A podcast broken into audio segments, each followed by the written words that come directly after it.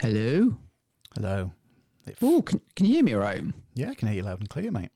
Uh, I haven't plugged my comp- my camera in. I can do if you want me to. Shall I plug it in? I don't mind, mate. It's fine. Mine just comes on by default. Does it? Yeah. Uh, I mean, I, hang all, on. all I have to do, I can do that. Oh, and look, it disappeared. oh, right. Or Hang I can do, second. or I can do that, and I come back again. It just starts up automatically with it on. That's all. Uh, one second. Ah, I'm still here. Oh, just dropped my mouse. Um, I am dressed, so I'll, I can put it. Oh, on. don't bother then. Don't bother putting it on.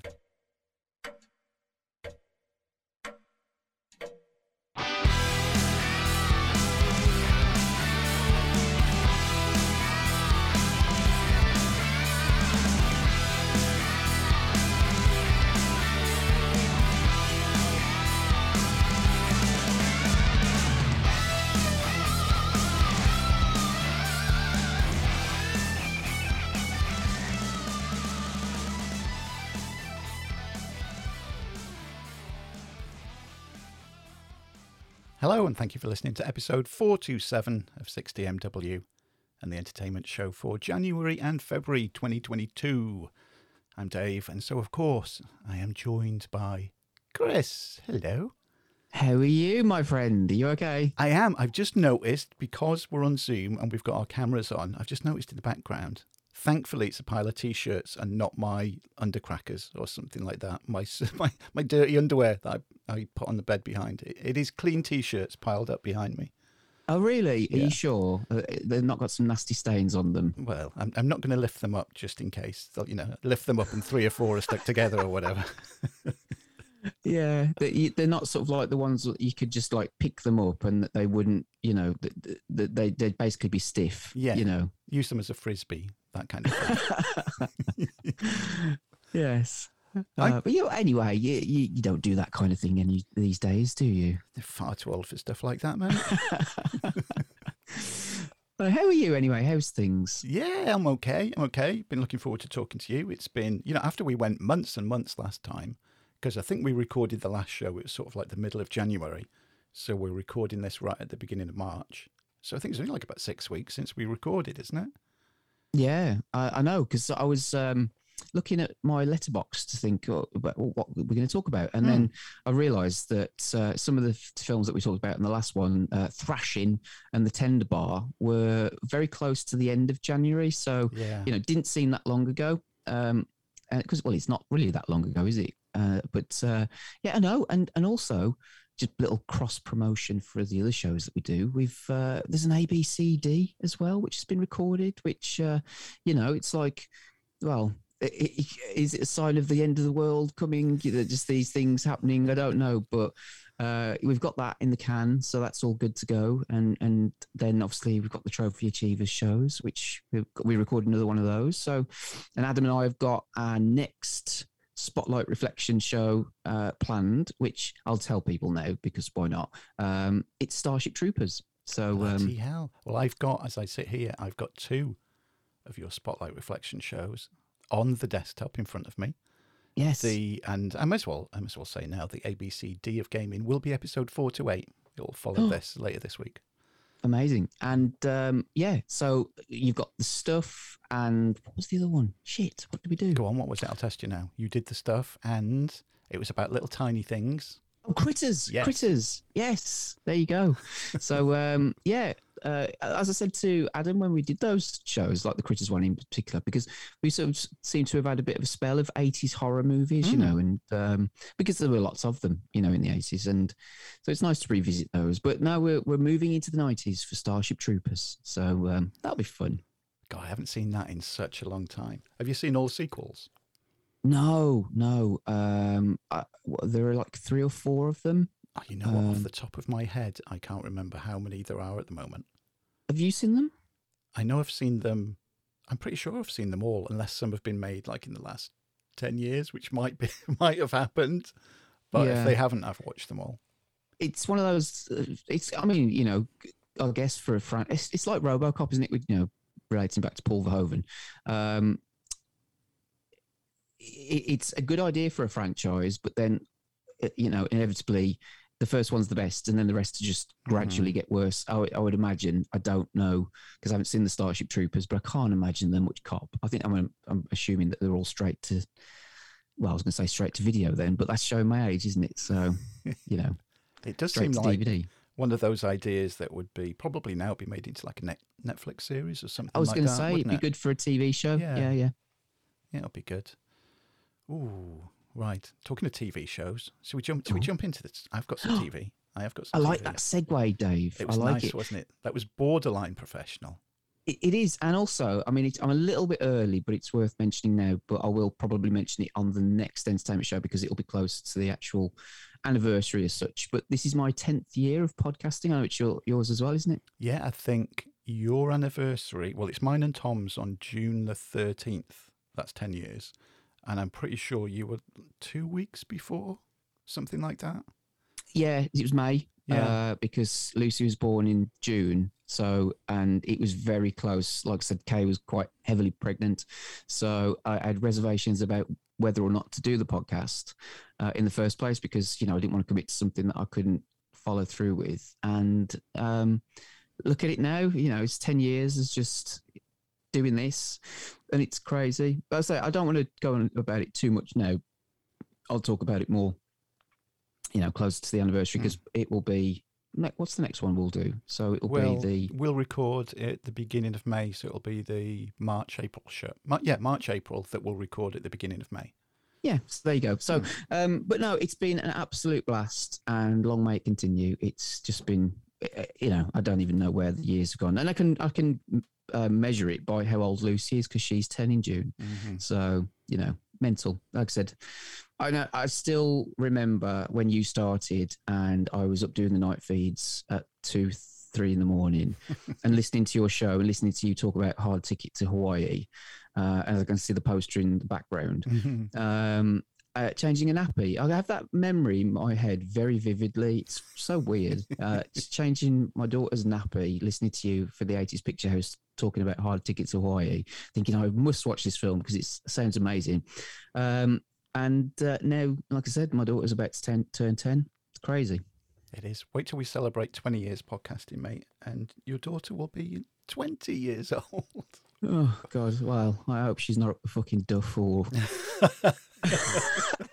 or a drug addict or, or I'm, you know, uh, or whatever. Um, it's hard to think, isn't it? But uh, it's just, it's so, yeah the, how the time flies by. It, it, as well, as we all know, as we're getting older, it just seems to go faster and faster, doesn't it? So, Yeah, it does. That old chestnut that, you know, like your parents or grandparents used to tell you, oh, it goes quicker when you get older. Yeah, it does. It really does. Yes. So let's enjoy the time whilst we're here and talk about some TV. I, I threw you off your segue, but um, I'm not quite, quite sure how or why now. But anyway. Tangents, tangents have been our thing for 10 years, mate. So they have. why should and- it end and now? At times, piddling in bottles, and we don't do that anymore because we're a bit more mature. uh, but uh, you know, well, considering that was probably only five years ago, uh, uh, you know, so. Um, yeah, oh God, I would say I would have been 35 when I first, when, or, you know, thir- 34, turning 35 probably. Uh, so yeah, oh God, I'm about, I'm 40, turning 46 soon. It's crazy. Bloody hell. Yeah, you are. Yeah, you will be one year away then. Like I said, when we started podcasting, and you guys on the same coin were always calling me granddad. You'll be one year away from how old I was back then. Oh, I know. It is mental. That's kind of blown my mind actually. Just saying that. But um, yeah.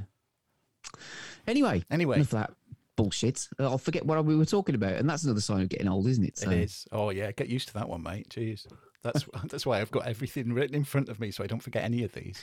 Yeah, well, I've just pulled up a load of websites and the Letterboxd. It's a really good. I mean, I know we always talk about it, but Letterboxd is really good because I'd have, unless I made notes throughout the month or you know throughout the two months, I would have no idea what I'd watched.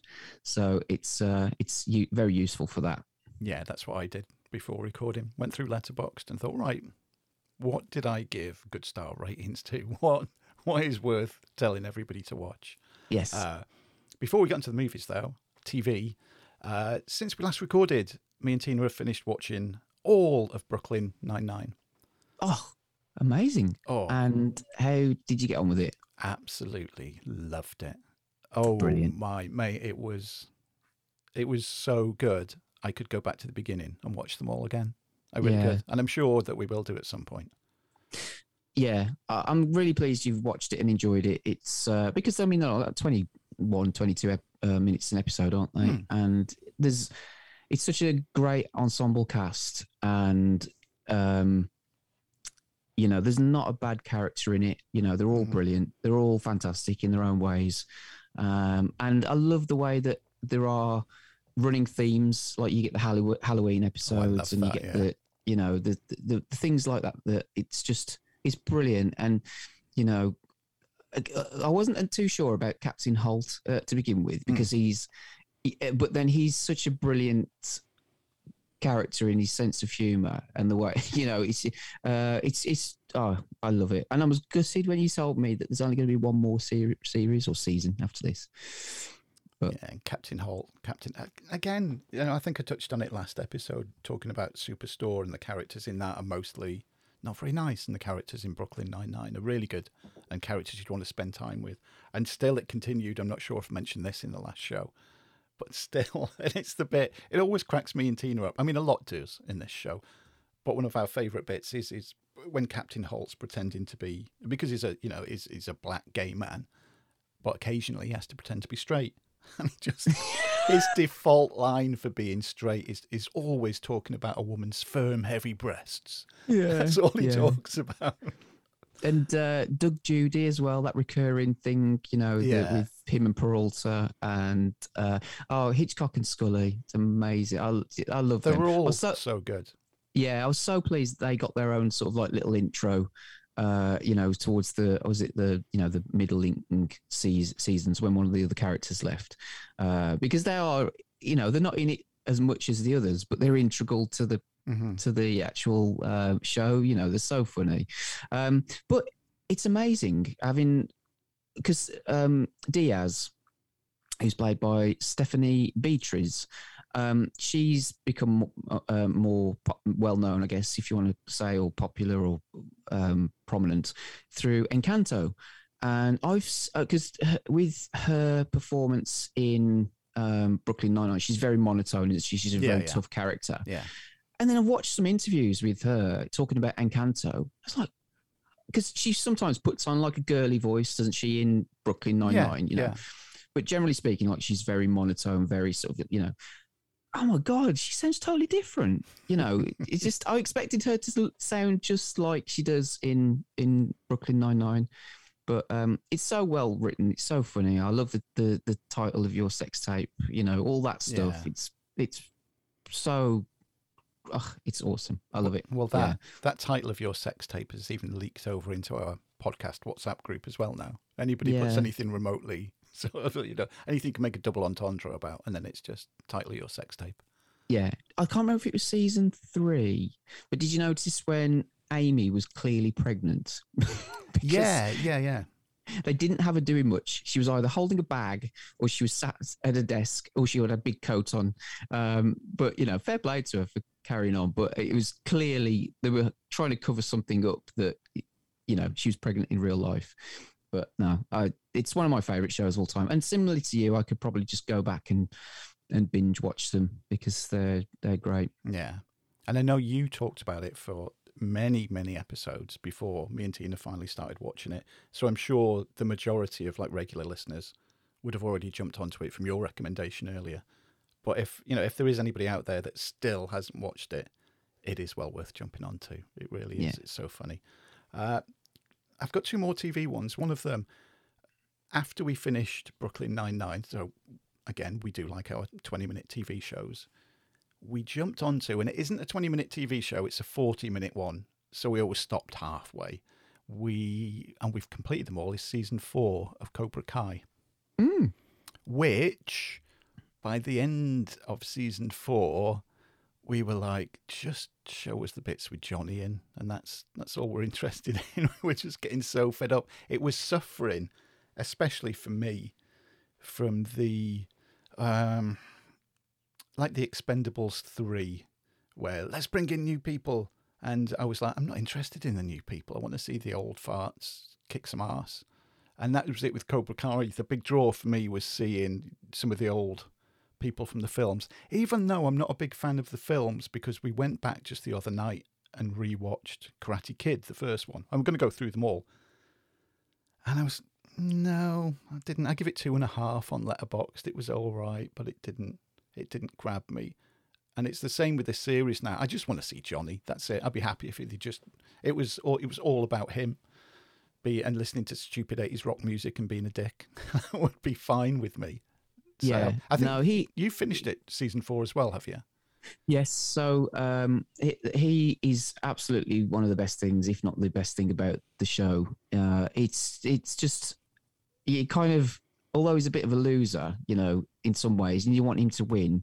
And he's, you know, that's the thing. It's set up that he's had this hang up for over 30 years about losing to, to Daniel, isn't it? And mm. so you want him to win desperately, you know. And but I just love his attitude. I love his so he's he's so um, out of step with everything else in the modern world. He's like he's he's been put in a box since the 80s and he's not grown up and I love that about him. I love the fact that you know he still loves the same music. He's he doesn't move with technology. He's he hasn't got a clue what smartphones are or anything else, you know, and social media and Twitter and oh, what was it? He said something. I think it was the last series where um, he was talking about social media and Twitter and hashtags, and he called it a hash brown. which I thought was hilarious. But yeah, there's a bit of a, uh, not spoiler, but there's a bit of a training montage in this where he he goes off on his own, and it was so funny. You know, he's got the rock music playing, he's pumped up. And he's he's a bit like Rocky. He's running along the mm. beach. I mean, it's it's Burning Heart. I think this playing, it's, isn't it? It is. It's Burning Heart, and he, he so he's running along the beach, and then the bit that really cracked me up is then he runs into the sea and he starts punching the sea. yeah, and then he's running down the street, and there's somebody on an e-scooter or something, and he, he just picks it up and throws it all. oh, it's yeah, it's really good. I, I, yeah, I agree with you. I mean, it, it's um, I do, I do enjoy it. I'm not like you. I'm not a huge fan of the movies. I, we did go back, Adam Nine. We did Karate Kid two and 3 mm-hmm. uh, back to back, and three is not a good movie at all. But it introduces Terry Silver, who's one of the main char- characters in this that joins Kreese uh, with Cobra Kai, and um, he's just batshit crazy in three. I mean, he, he's just terrible. He's he's really bad, but it's kind of one of those where he's really bad. It's it's you know it's good. Um, so it's it's fun that they are bringing these characters back. I, um, again, Adam and I had reservations with uh, C, series three of Cobra Kai. It's like how can you carry this on now? Like, mm-hmm. where are they going to go with it? Because you know, uh, Johnny and and Daniel are sort of like you know work, and that's well, it's one of the earlier things I love about it is that. Uh, you know, is the will they won't they almost kind of get you know work their mm-hmm. things out, and so I like that.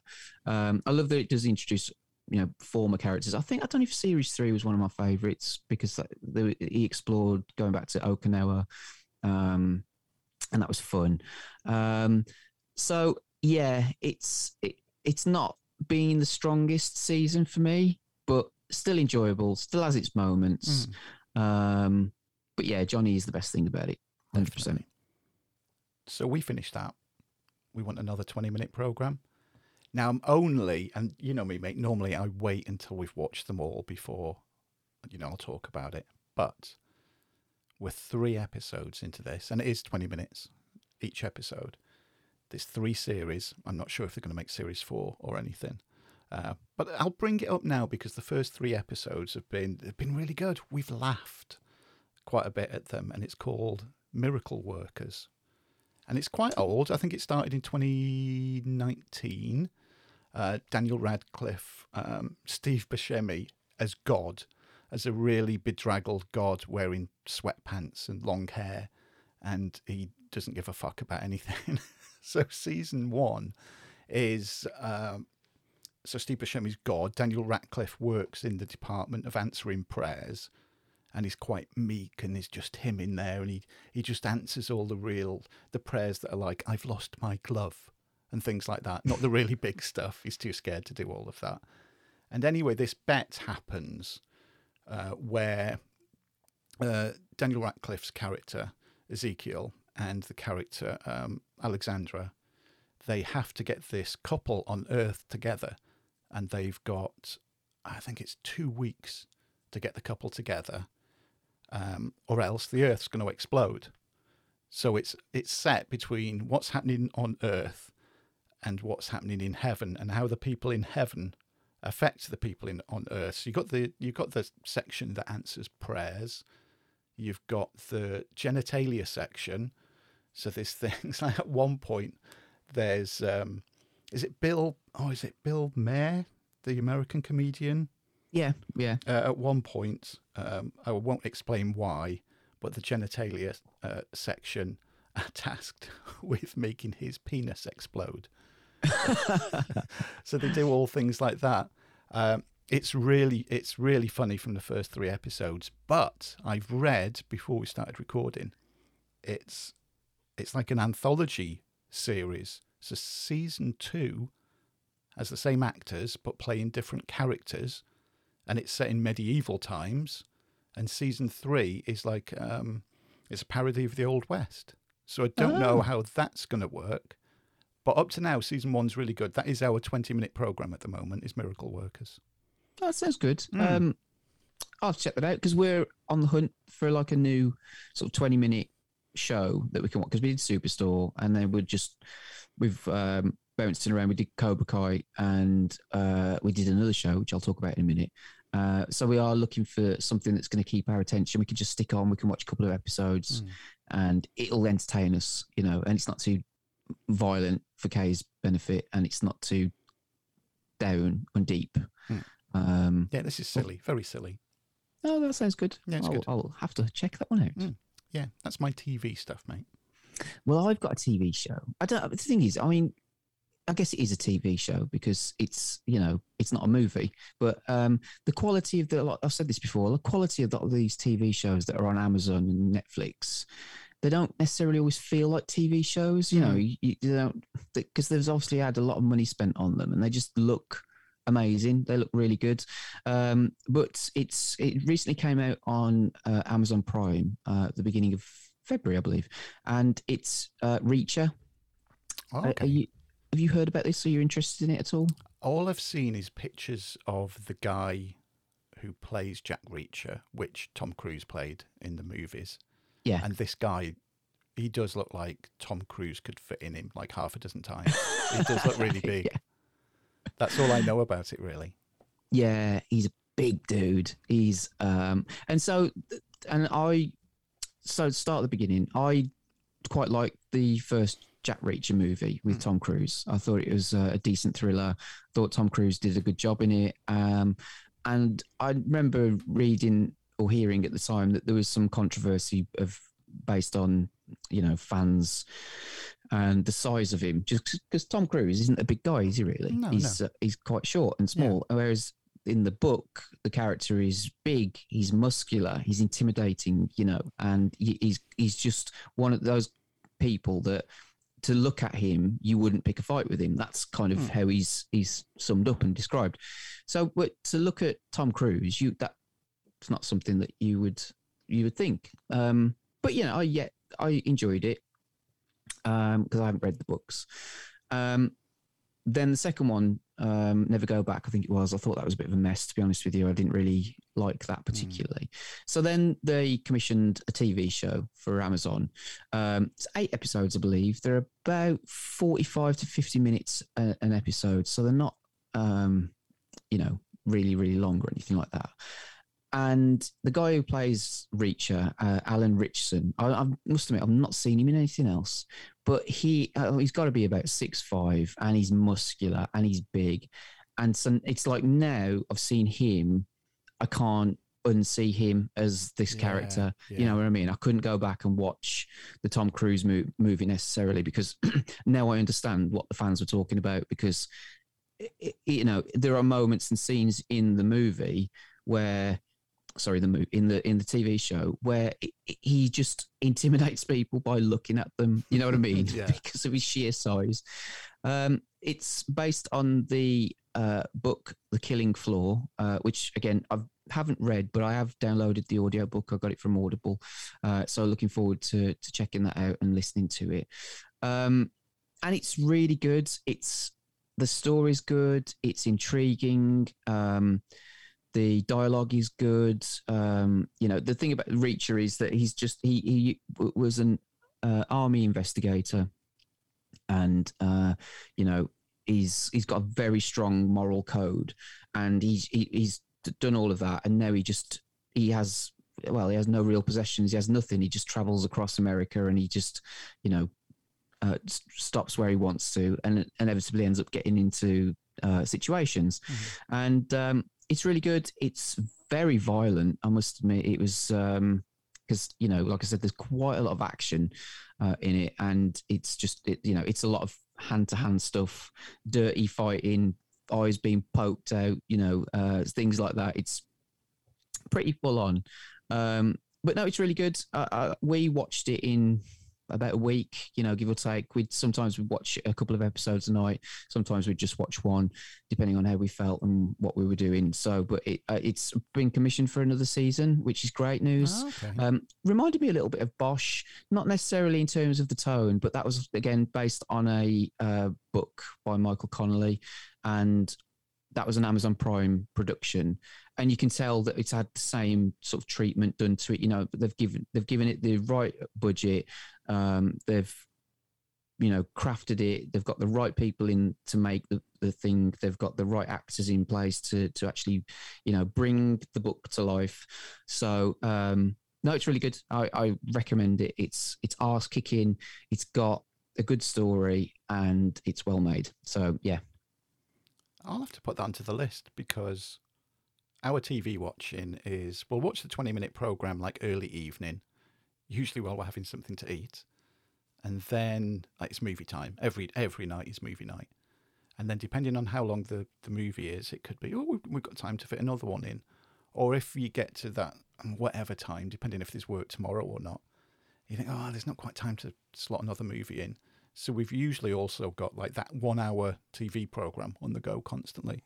So yeah, add it to that, I think, for, you know, once, oh, can't quite fit a movie in let's watch an episode of Reacher. Yeah, yeah, it's I, I highly recommended. I really mm. enjoyed it. Yeah. Is that is that our TV done? That's my TV. Yeah, I, am thinking I'm missing something, but I can't think what it is. So, um, yes, I've just got a few films now. Well, unfortunately, and I'm sorry to disappoint everybody, uh, and I know I normally do have this, but I have got no documentaries. Bloody hell! Is that a first? I don't think it's a first. It might it might be a second in the years that we've been doing the entertainment show. Jeez, I know. I will have to rectify that next episode. But yeah, what happened? What's what? Well, just... I've watched. I have watched some documentaries, and to be fair, I have watched. I've watched a few. That I think one in particular was a four star one on Letterboxd but they're, they're about American football. They're quite niche. And if, you, if you're not really into American football, you probably won't enjoy them. So yeah. Thought, no, it's a bit too niche that me rattling on about an amazing documentary that's about, I'm trying to think, there was one about John Elway and Dan Marino. And probably most. I've heard of Dan Marino. Oh, there you he, go. He, he was in um, Ace Ventura. Yeah, so there's there's that. I've watched quite a few really good American football related documentaries, but when it comes to anything other than that, other subjects, they've been a bit cack, really, and not worth not worth recommending to anybody. But thankfully, movie wise, I've got some movies. I've got three, four, five, six, seven. Well, seven and a half because one's sort of a double one. Uh, that are worth mentioning. I'll start with a couple. I'm going to start with two that got Michael Keaton in, mate. Uh, the first one is uh, The Protege, which is, if I remember rightly, it's a Netflix film. It's from 2021.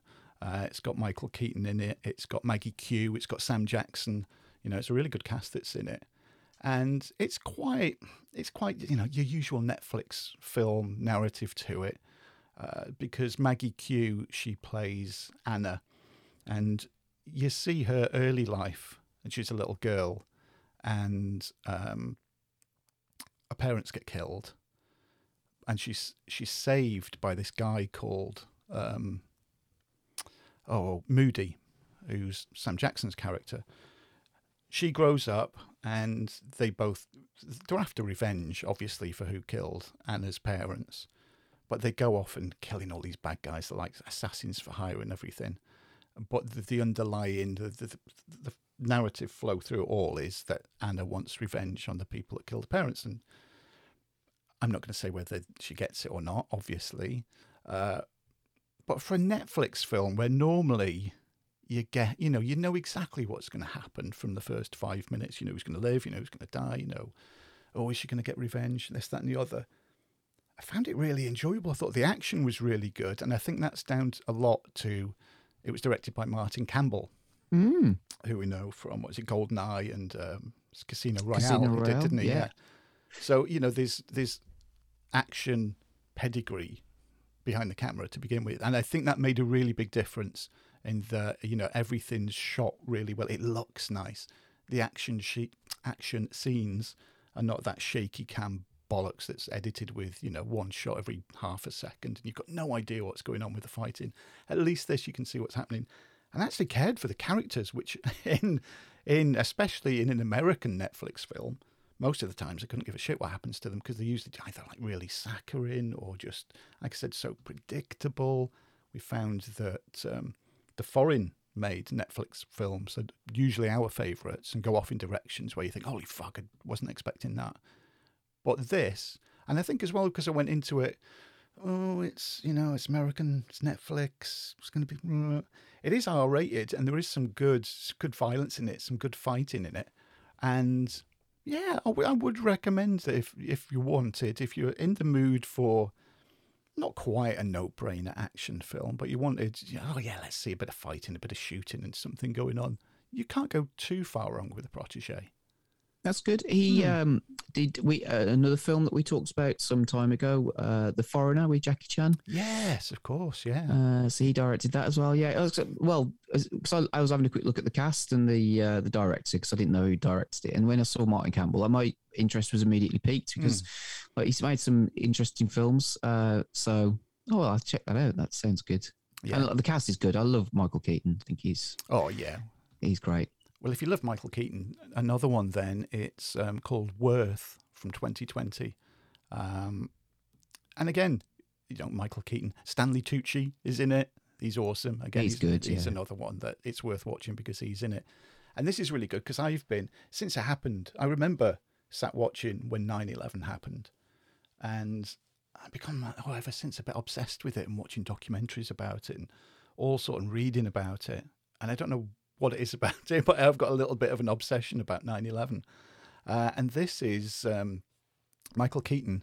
He plays uh, he plays a Washington uh, attorney called um, Ken Feinberg, and he's he's tasked with because obviously you know it's horrendous. So many people died, trapped in the towers. The towers collapsed. You know, loads and loads of people died. So then it's the payout afterwards. You know, the payout to the families. And then the title worth. Well, how much is a human life worth? Mm. and is one human life worth more than another one? So you've got well, why should the cleaner who you know earns whatever thousand dollars uh, a month have this the family of them have the same payout from one of the CEOs of the big business that earns you know thousands and thousands more? Why should they? That's not fair. That's not fair that they get the same. And it's him and his team trying to piece everything together and make sense of well how the hell do we sort this out? And then they're on the clock. They've only got until this certain date to get it all sorted. And it does get really tense considering it's just about trying to sort money out. But there is thankfully because it's a bloody good cast you really do get invested in the characters and you care. And it's it's all done in good taste.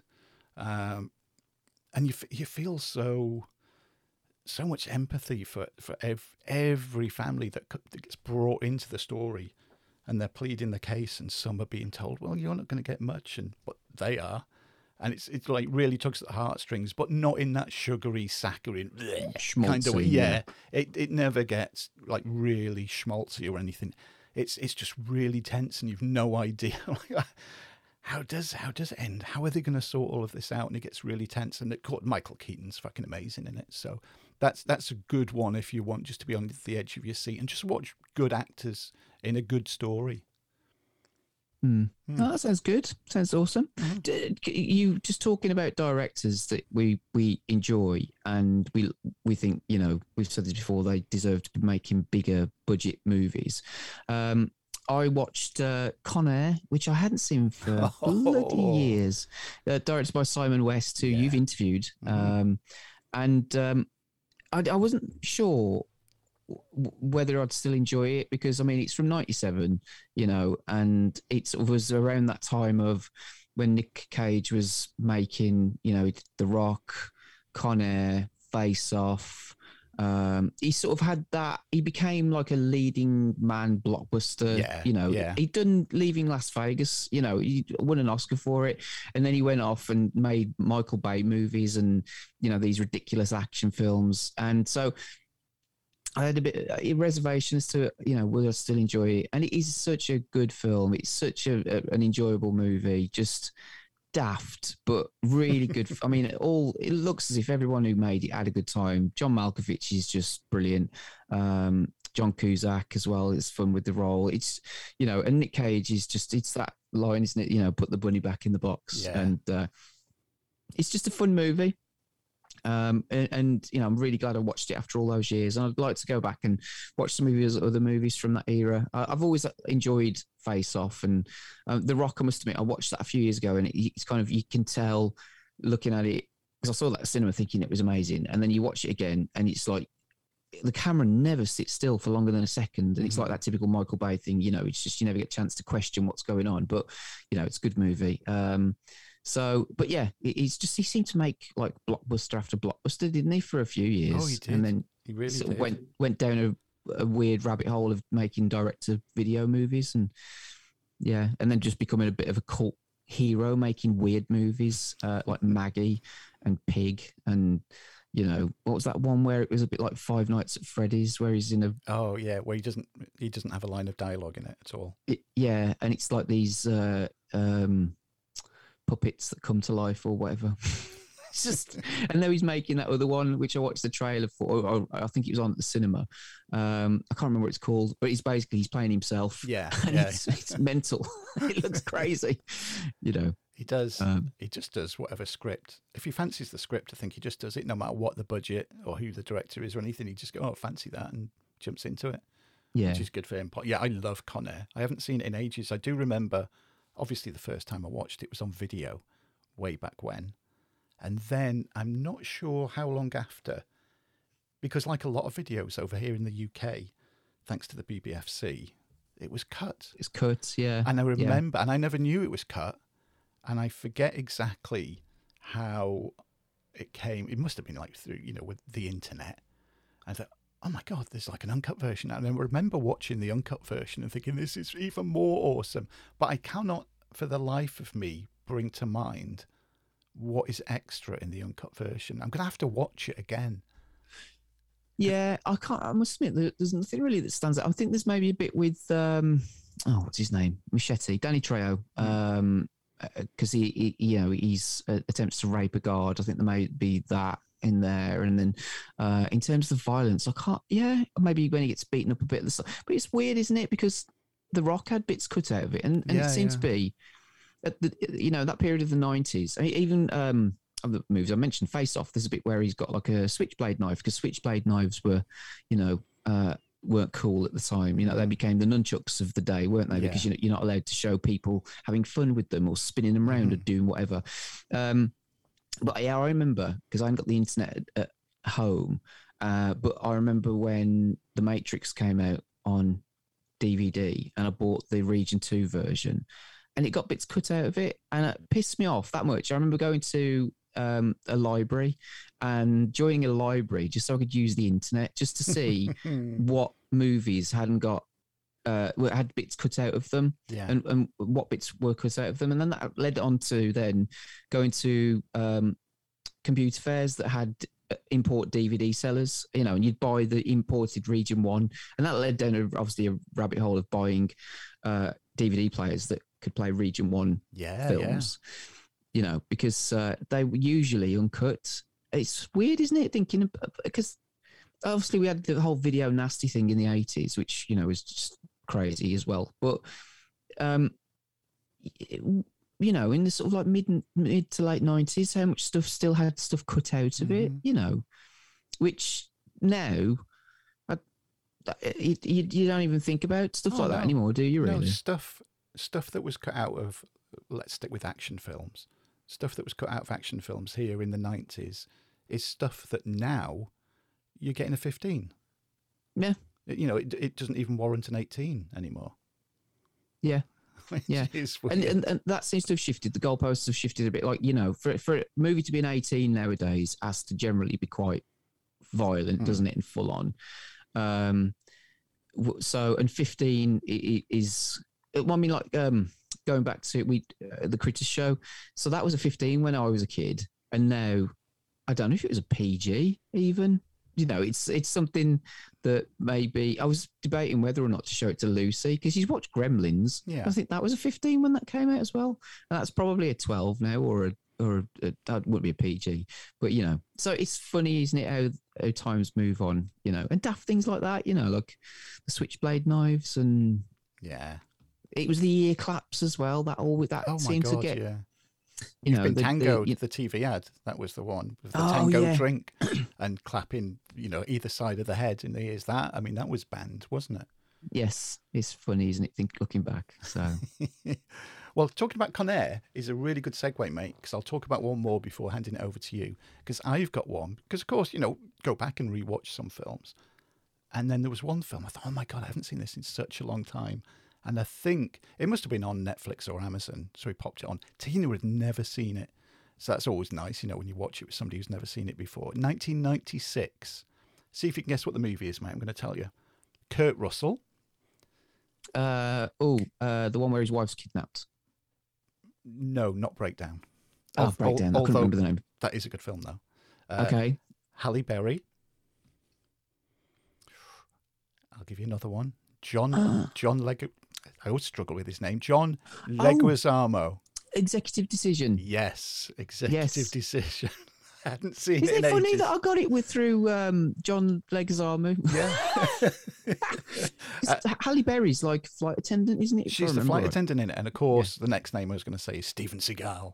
Oh, uh, yes. Which, spoiler alert for anybody that hasn't seen this film, that's what 96, oh, 26 years old now.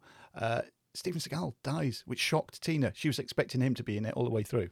So Mhm. when he got like sucked out of that plane, went screaming off into the uh, into the ether, she was like, "Oh hell, wasn't expecting that." It is. It's so. It's so nineties. It is such a nineties action film. Terrorist seize control of an airliner, and they're gonna. It's it's got like this bio weapon in it, and they're gonna crash it into.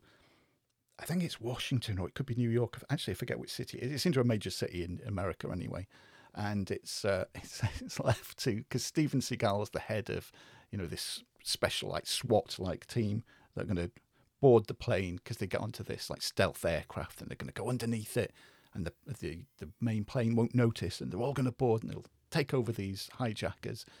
But Kurt Russell gets embroiled into it all. He's like the one of the techie guys, and he ends up on the plane with them through circumstances that I won't tell anybody, just in case you haven't watched it and then it's sort of cat and mouse. They're playing cat and mouse, trying to capture the terrorists without being noticed. And like you said, Halle Berry's the um, one of the flight attendants that discovers them and sort of helps them as uh, surreptitiously as she can. Uh, and it is it's one of those you just watch. I mean, I watched it with a big smile on my face all the way, all the way through.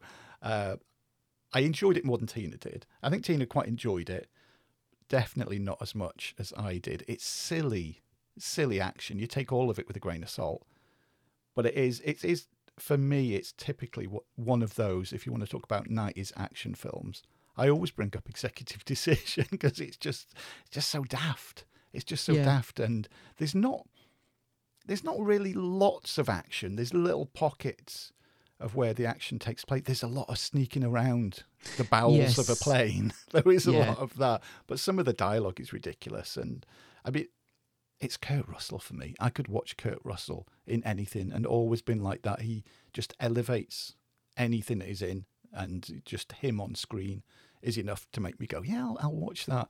But I'm presuming, surely everybody that's listening to this has watched Executive Decision. I'd be surprised if they haven't, knowing you know the the demographic of our shows. But hey, I might be surprised if you haven't. Let us know, and then watch it and let us know what you think. But when was the last time that you watched it, mate? Oh, I, I remember watching it quite a lot when it came out for similar reasons what you've just said because it's got Kurt Russell in it and hmm. um, Sylvester uh, Sylvester uh, Steven Seagal even you know briefly and I think that was the thing wasn't it you know because it was like that was he he was a fairly big action star at the time it's yeah, like yeah. well you know if he's in it then you expect him to uh, save the day and you know he gets killed relatively quickly. And so it's like, oh shit. And so that's really good actually. And, and fair play to Seagal because I've heard he's got a bit of an ego, mm. you know, which a lot of actors to have. But um, fair play for him to agreeing to do that because that helped to create tension, didn't it? Because it was like if he can die, well, anybody can yeah, die. Yeah. Um, so, and yet, like uh, you are right. There's a lot of sneaking around, a lot more uh, sneaking around than there is action, really. And it's got David Suchet as the main terrorist, doesn't it? it Which yeah. you know, I only ever watched him in Poirot. So seeing him then, is he like a Middle Eastern? He is, yeah. Yeah, which is was, again was a bit odd because that was the thing, wasn't it, back in the day? Uh, you know, all the terrorists had to be Middle Eastern or uh, European. Yeah, because it had to be a European bad guy. Um, I was just thinking, you know, it, it is funny, isn't it, looking back and thinking about there were some good action movies in the nineties, weren't there? You know, oh yeah. Um, I was just thinking back to sort of that era in like you know um, Air Force One was another one because you thinking mm-hmm. about planes and whatever. That was from '97.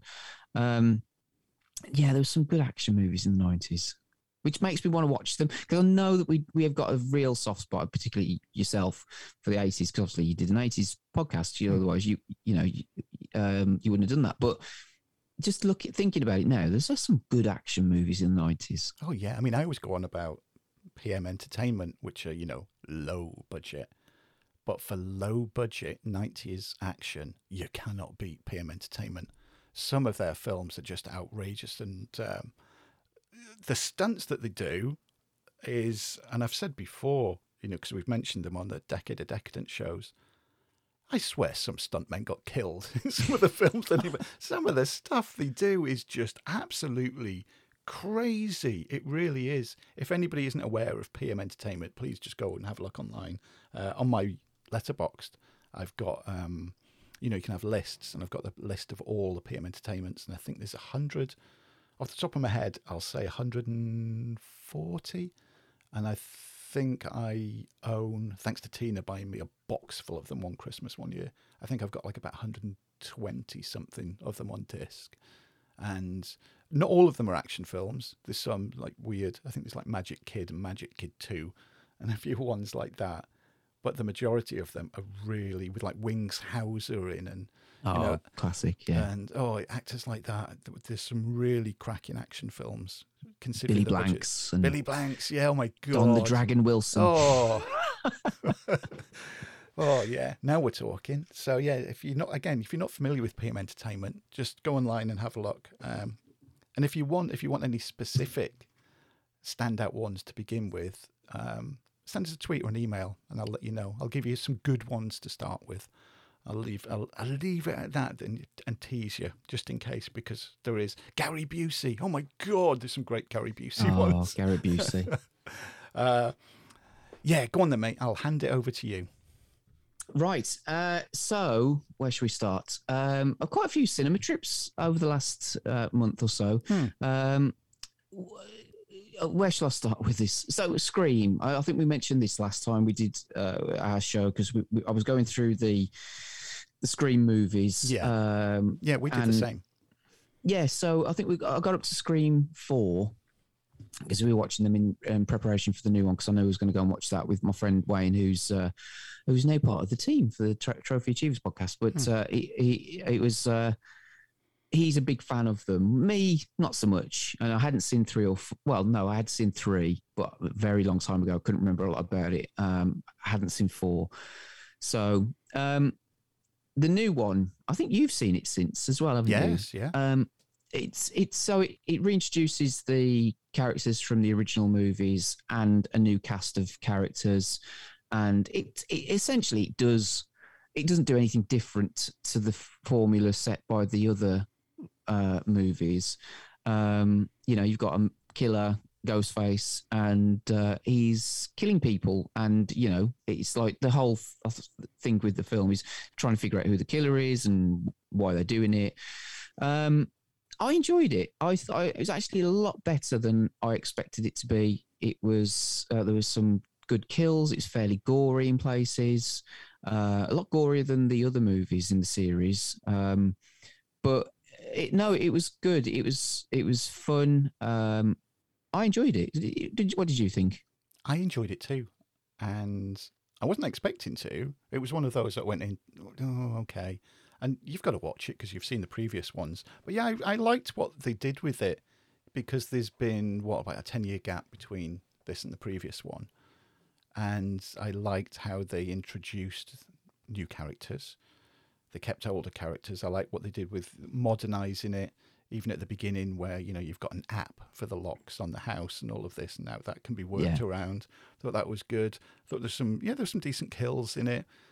They were keeping the you know the self-referential stuff that scream's known for but it was getting really meta. It was like referencing the previous film and the film within a film called stab and it just went in, it back into so many layers you were trying to figure okay what are they referencing now but it was all done very tongue in cheek with it. And yeah, I, I did. I liked it. I was surprised at how much I enjoyed it, really. Yeah, Yeah, I think they, they- did a good they- job. I don't want them to do another one. I think they've gone No. about as far as they can, surely, by now. You'd think so, particularly based on what happens in the film. Um, but yeah, no, I, I agree. It's the whole thing with the start, the, the, the original Scream was, you know, it was kind of a, a riff on horror movies, wasn't it? You know, Yeah. you don't follow, if you don't follow these rules, then you're going to die, you know. And so they've updated that for more modern audiences as well, which I quite liked. So no, it was, it was good fun. I enjoyed it. I Um, liked I liked how they even they even referenced that because the film within a film, the Stab franchise, there's a new one been made and it's called Stab instead of being called like Stab 8 because of course this isn't called Scream 5, it's just called Scream, which is a that's a thing now, isn't it? Going back. Like one Yeah. that we're going to talk about in the double dip. And some others, it's they've just gone back to the original title and forgotten about putting a number or or anything Yeah. else on the end of it. So that the fact that they even referenced that, I thought was pretty good. You know, at least they were aware of all shit like that. Yeah, or just taking off the Yeah. from the title Yeah. in a lot of ways. Just you know, uh, just it's it's a, it's the same film, but it's it's different, I Hmm. guess. um, but you know, um, so no, I enjoyed that. Um, oh, Moonfall, fucking hell! I don't know where I. It's Oh. mental. It's just it's crap. It really is. It's but it's it's. I'm I'm guessing people have seen the. I mean, uh, the trailer for this or the advert. I, I you know, we watched it in IMAX. It Kay, I took Kay because she likes space movies. She likes disaster movies. It's Roland em- Emmerich, who's the master of making movies like that. Um, it's really stupid. Uh, it's I I think Mark Kermode really enjoyed it because it's stupid. Um, you know, acknowledged that it was crap, but at the same time had a blast with it. It's yeah, it's it's it's daft. Really, have you got an interest in this? I don't know. There- I I am salivating for it. I love Roland Emmerich films, and if he if he's going like full tilt stupid on it, I, I'm just going to eat it up. The stupider the better for me. I I can't wait. I, but it's one of those. I'm thinking this can't disappoint me because everybody's saying it's just ridiculous. This this fucking stupid stuff happening constantly, and I for me it's like yes. Oh, this sounds so good. So I'm hoping I don't watch it and then it disappoints me because that's the thing. My expectations for it are like a through the roof. I'm I'm really looking forward to it. So yeah, I will obviously I'll let you know when I've Yeah. watched it. But Definitely. yeah, I, I do want stupidity and things that don't make sense. And like, I think it was in the last, I'm pretty sure it was in the last, um, it's in the February Decade of Decadence show. and we were talking about a film called I think it was called Racing with the Moon, with Nick Cage in it, surprisingly, and Sean Penn. And we just sort of go off on a tangent about how it ends, and it suddenly turns into a Roland Emmerich film, and the moon falls on top of the train, and they really are racing with the moon. And it's like, I hope shit like that happens in this. I hope this really bonkers yeah. stuff that just like fucks with your mind in it. So yeah, it is bonkers. It is is looking back at it, but yeah. Um, so yeah, I'll, I'll hopefully you'll enjoy that then. it's funny because like we've just talked when you mentioned Steve Buscemi earlier on, and obviously we talked about Con Air and Halle Berry's in um, Moonfall as well. So you know, it's funny how it all links together, isn't it? It is, isn't it? But yeah. um, so another cinema trip, and then I'll pass it back over to you. Um, so Uncharted. Um, oh, okay. Have you got any interest in this one at all? I have got an interest because it's kind of strange, really, because I've played all of the Uncharted games. Yeah. But the only re and I've completed them all as well. But the only reason that I've completed them is because I loved the story. I oh, I hated the gameplay in them. There was just something that never clicked with me about the Uncharted games. That I I didn't enjoy the experience of playing them, but I didn't want to stop the game because I was invested in the story and wanted to know how the story played out. So when this was announced, I thought, oh yeah, I don't want to see Uncharted. It's good, good story. But then when they announced the casting, uh, what? He's a bit young and not who I would have picked. That's my big thing with it, with not having seen it yet. Of course, is the casting and being familiar with the characters and the stories which you are, of course, did that did that sway you? Did that have any effect on your viewing experience? That because you knew these characters, you knew the stories from within the video game world. Yeah.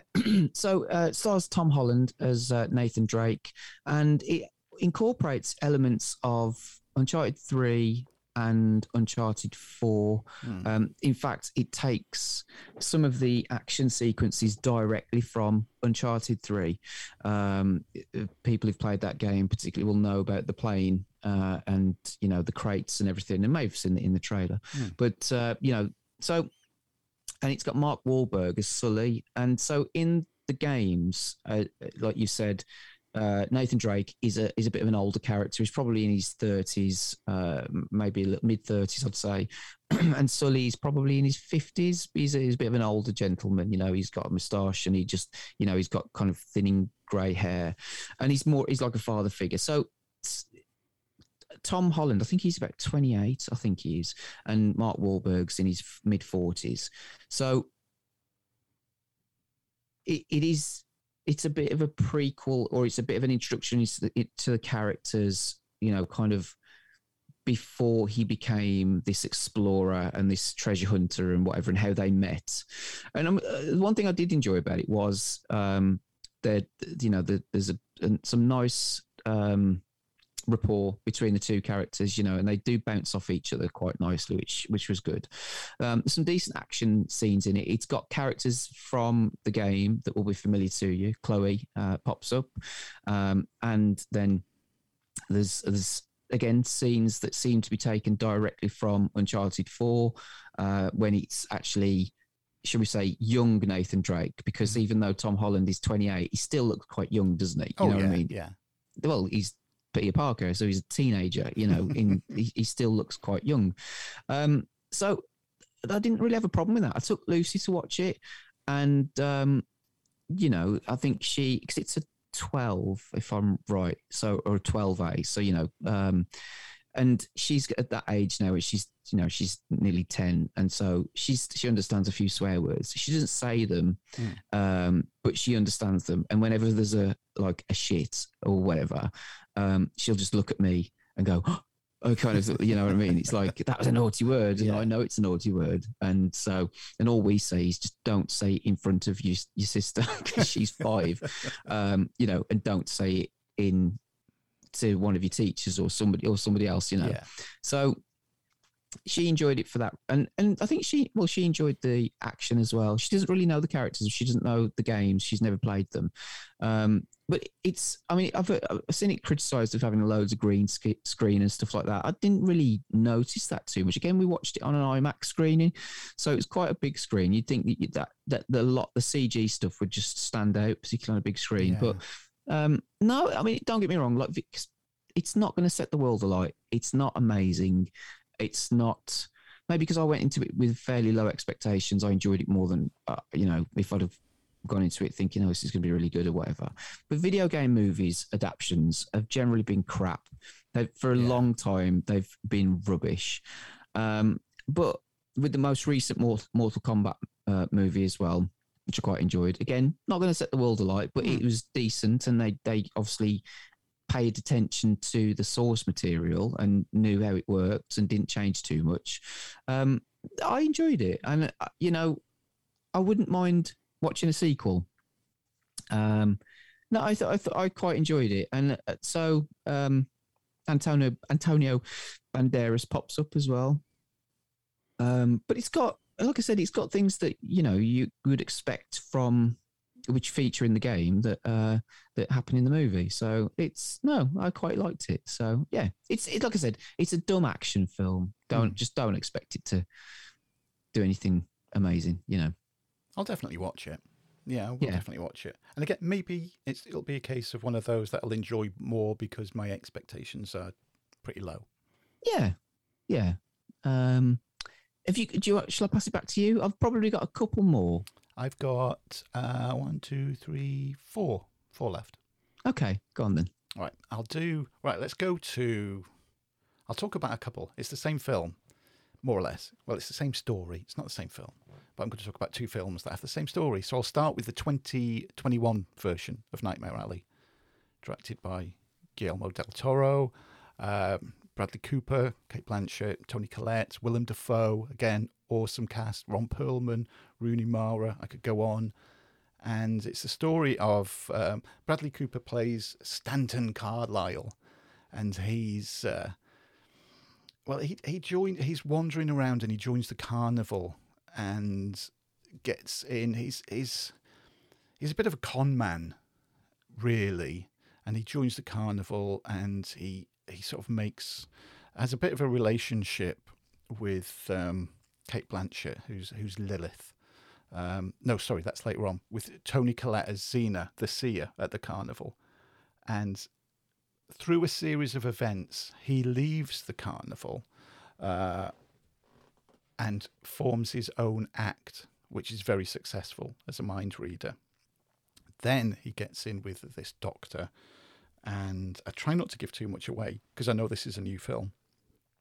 Uh, he, gets in, he gets the act very successful, but he can't help himself. He gets too greedy and he gets greedier and greedier and greedier. And he tries to con people. The con man in him, he can't suppress the con man in him. So he goes and he, he's making this the big bucks from this guy who wants to see uh, somebody, I won't say who, who has died.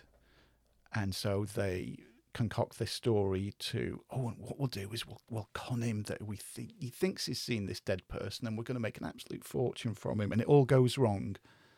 And then stanton's life spirals out of control and he ends up back in the carnival but under very different circumstances shall we say. His, his life does come full circle and it's his story. Now we enjoyed it. We did enjoy it. And you know great actors amazing director of course. Anything that um, del toro directs we have to watch it anyway. Visually stunning.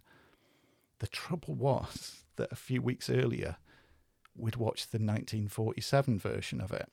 Mm.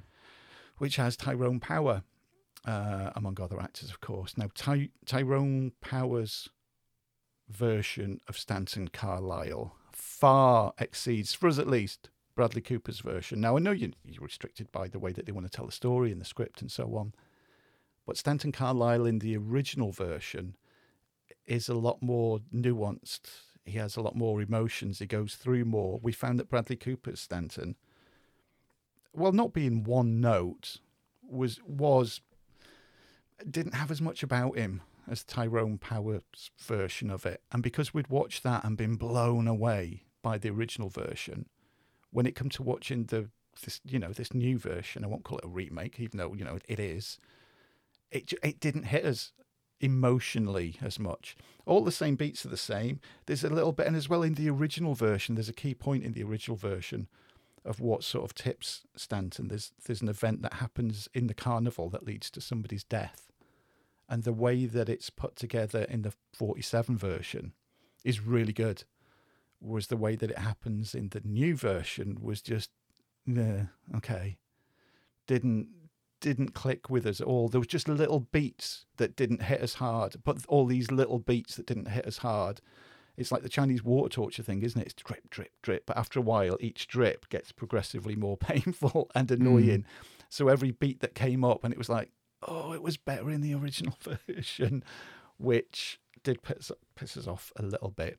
I'm guessing that the majority of people would never even maybe even heard of the original version and gone into this and thinking you know it's an original story and will never know that there was another version in 1947 uh, i would be interesting to hear people that the new version was the first version that they watched and then they go back and watch the 47 version and how that works but both me and tina definitely if you go if you're only going to watch one watch the tyrone power version Mm. Yeah. I must, must admit, I don't really know anything about this film. I've heard, I've seen it on Twitter and whatever, but I've, um, it's one that's passed me by a little bit. So I will have to check it out and also the uh, the original, and I'll let you know what I think. Yeah, I, I, preferred. What order are you going to watch them in? That's the thing. Ooh, well, that's a good question, actually. oh. So I don't know. I don't know. I'll, I'll uh, yeah, I'll. You'll have to flip a coin. I will, or I'll just say to Kay, would you fancy a black and white film, or yeah. do you fancy a colour film? Yeah, that's, that's, a good choice. See what she says. Yeah, uh, I will say one more, and I'll hand it back to you. I'll and then I'll keep. I've got one more to talk about then, and I'll save my favourite one until last. Uh, but one worth checking out is The Hunt from 2020. Uh, it's it's a story that's done before. People hunting humans so so many times, especially during the 80s. There's rich people hunting poor people for a laugh. You know, they'll they'll kidnap them and put them into a, you know, onto usually a deserted island and then hunt mm. them and bet on who's going to finish last or whatever. It's the same story. Twelve people. They wake up, they're in a clearing, there's a box, they don't know what's in the box. They open the box, there's a shit ton of weapons in there. So they arm themselves and then they spread out and off they go. And immediately they're being shot at with guns, with crossbows, with all sorts of shit. They don't know where they are. Uh, they don't know how they got there. They don't know how they've been chosen. They don't know what's going on, apart from people are trying to kill them.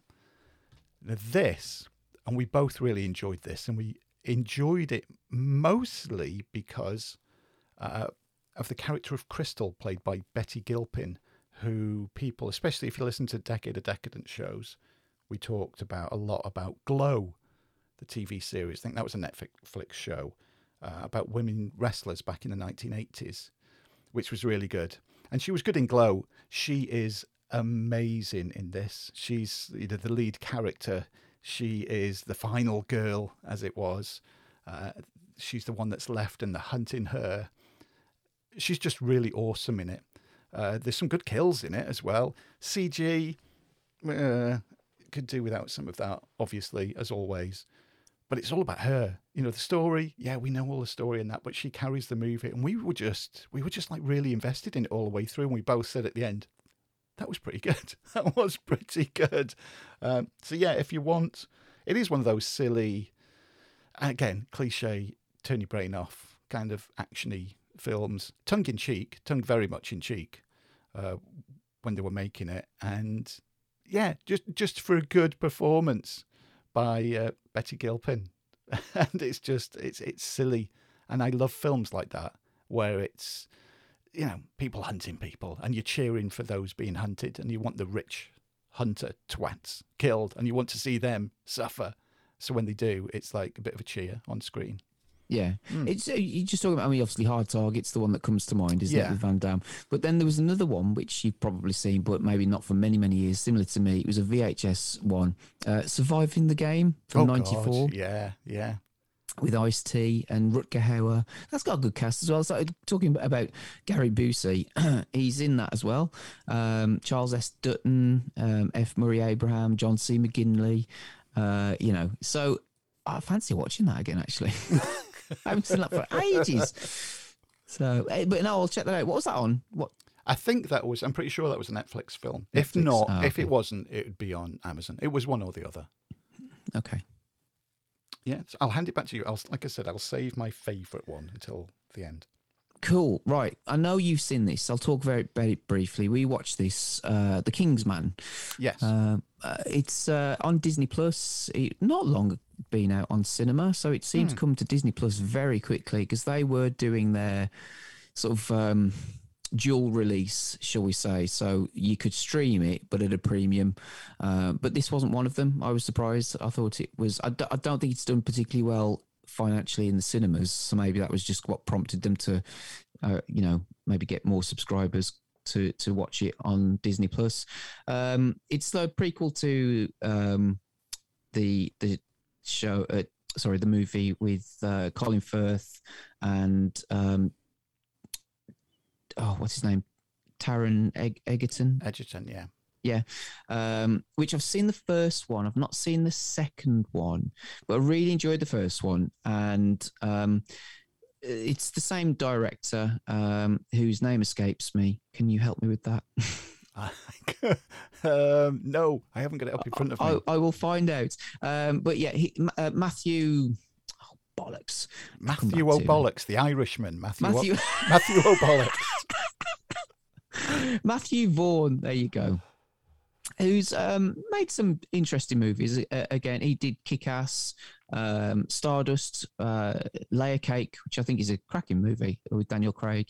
Um, but he seems to have got this franchise with um, Kingsman. Um, and so Ralph Fiennes is in it, and it's kind of a, how, how it all started, really. Like I said, it's a bit of a prequel. Um, I enjoyed this more than I thought I was going to. Um, it's a period movie, and it's got it's a different take on, uh, you know, alternate history. You know, alternative history. Uh, you know, it's sort of the lead up to World War One, and what happens if different things happened, and you've got um, uh, um, what's his name? The Welsh guy who played. I'm doing really well tonight. I told you I'm getting old.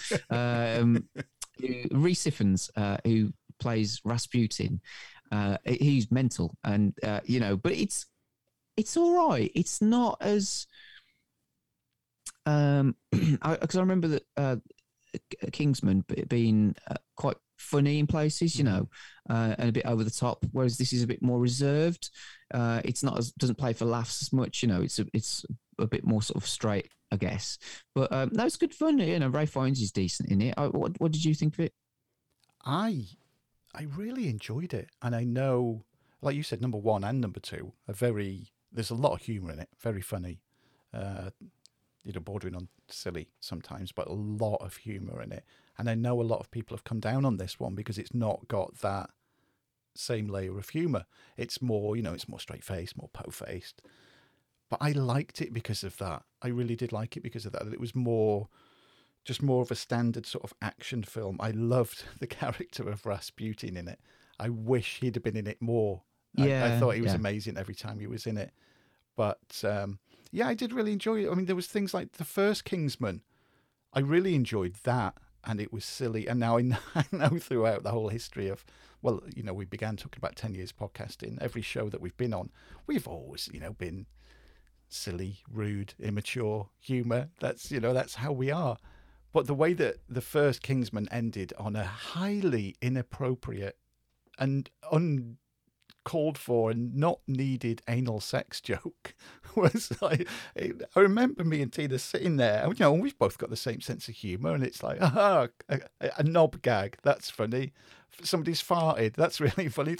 But then this happened, there was this anal sex gag, and we looked at each other, and we're like, what the fuck? What? Hmm. That was, there was no need, you know, and in you know in the right place, for want of a better term, anal sex gags, anal sex gags can be funny, but this just seemed so out of place that we went.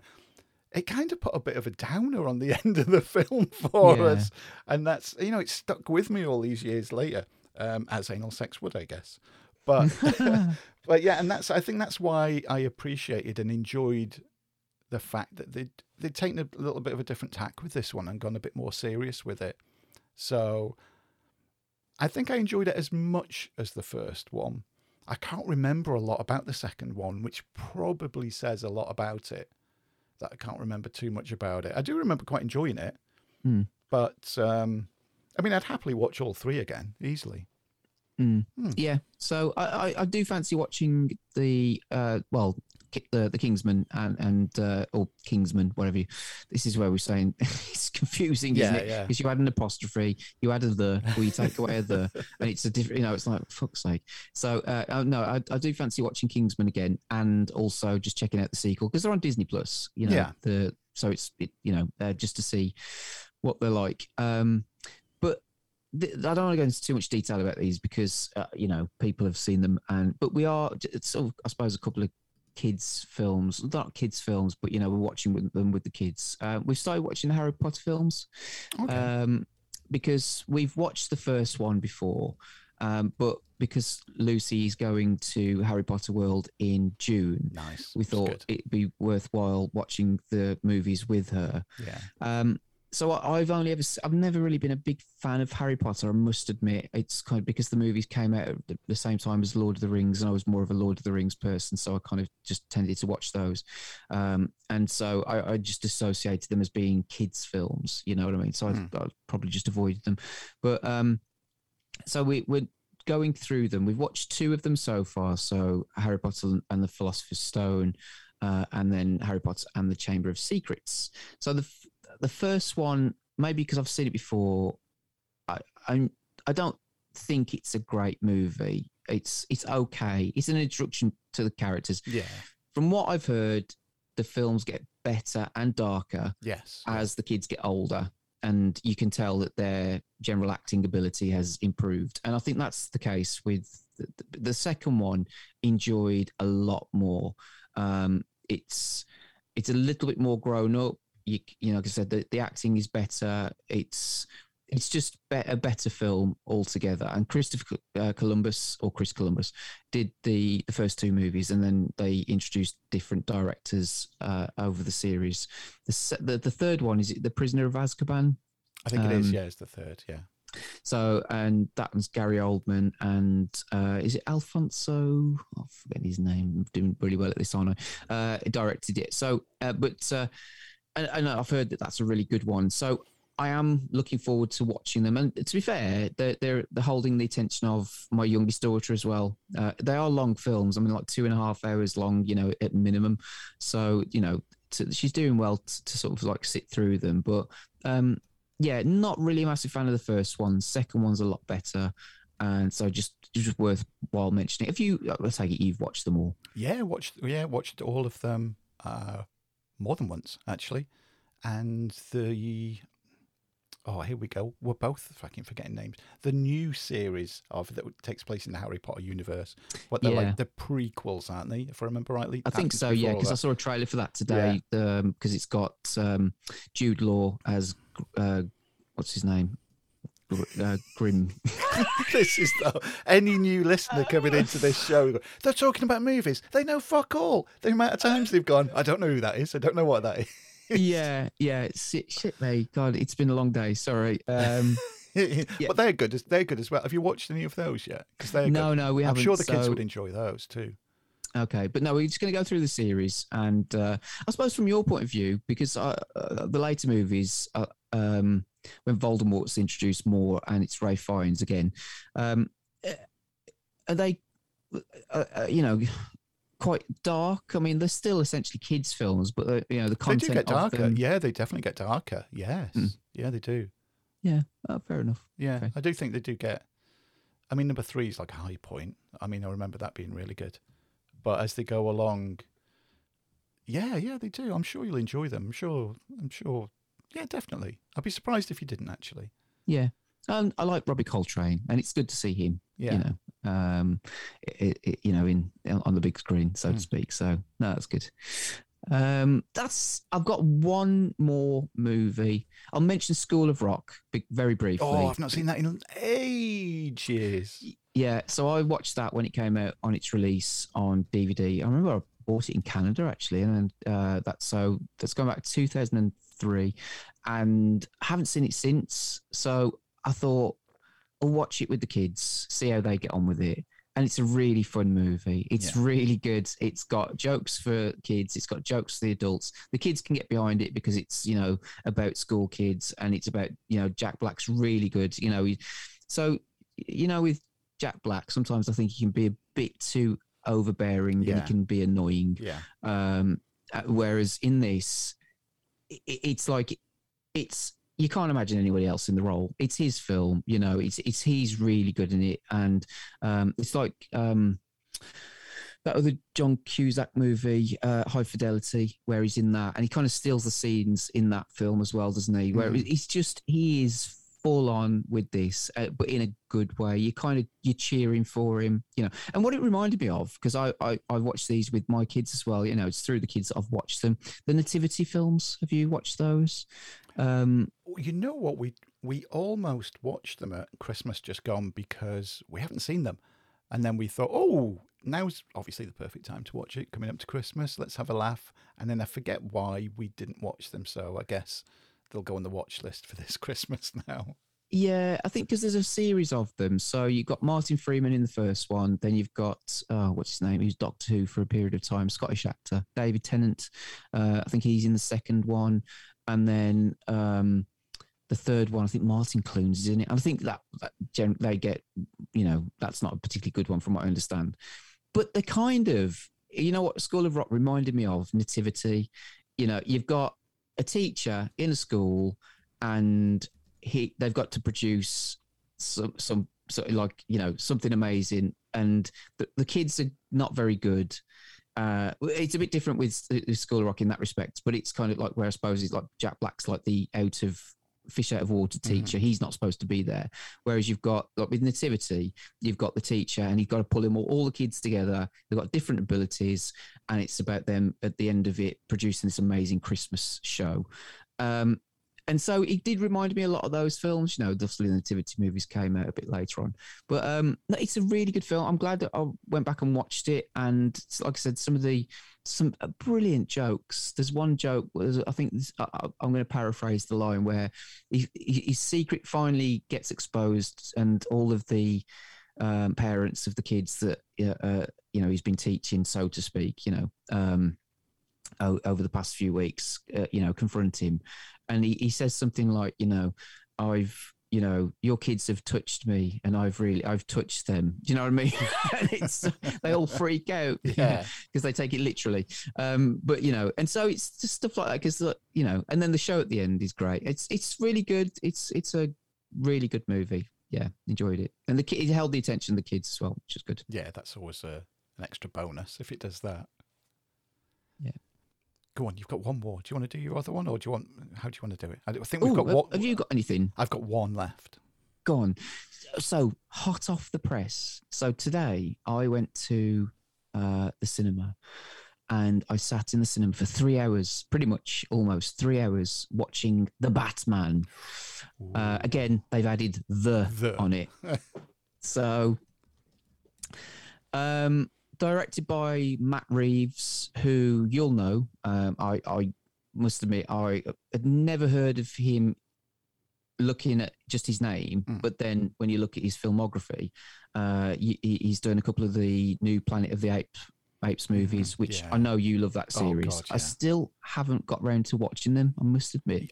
You haven't seen any of the. You haven't seen the latest trilogy. No, no. Oh my god, mate, are you in for a treat? Yeah, so I still need to. There's something I don't know what it is. There's something about the Planet of the Apes movies that I just don't don't uh, attract me, and I don't know why. I can't understand. Maybe it's because it's the animals sort of you know, side of things, and I What just you imagine. you mean? You might get offended with. There'll have to be accommodation Oh, no. for my pussy. I pressed I pressed vegan point by mistake. What a rocket! How how this show is just spiraling out of control. When every regular listener knows that I really I should have pressed. There we go. yeah, that's the one. It's I just imagine them getting killed or some of them getting killed, and it would bother me, and it really would bother me. Um, but no, he did War. Um, is it War f- for the Planet of the Apes or of the Planet of the Apes and Dawn uh, of the Planet of the Apes as well? So you'll know what those are in terms of Yeah. the series and how good they are, or what you know, what your thoughts are on them. He also did Cloverfield as well, which I've only seen once, Good film. but I remember enjoying Mm. um, quite a lot as well. So those are, I suppose, the main movies that you know people. Oh, and Let Me In as well, which uh, was the remake of Let the Right One In, which I haven't seen the remake, but I've seen the original. I don't think the remake is well regarded No, generally, but I watch- don't know. Watch the I've not seen original, definitely. Stick with the original or with that one. Yeah. So again, I suppose if you and they did- it, this happens a lot now, doesn't it? You know, 'cause big franchise, big budget movies, and but saying that he has handled some big budget movies and big franchises with the Planet of the Apes stuff.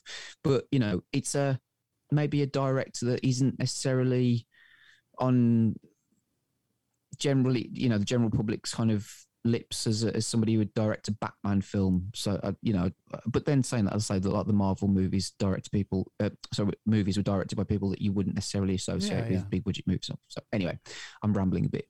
So I, I mean, let's talk about the Batman series in general. I remember watch. I was a kid when the, the Tim Burton film came out in 1989, and was just so excited to watch it. And and uh, you know, I was a big fan of the TV series, as I think most people were, because it was just daft, wasn't it? But it was fun. Um, but it's interesting seeing how the series has moved away from that, and it's kind of drifted back to it with the Joel Schumacher movies. But you know, really enjoyed the Tim Burton movies, but they were always more about the villains. They Bruce Wayne and Batman were kind of like almost, you know, side characters. It was always about the, the villains, and then uh, you got the Joel Schumacher movies, um, which I, I must admit I watched Batman Forever not long ago. I think maybe in last year, and it's actually better than I remember. It's sort of like it's daft, you know, but it's not a terrible film. And then Batman and Robin was just shocking, really.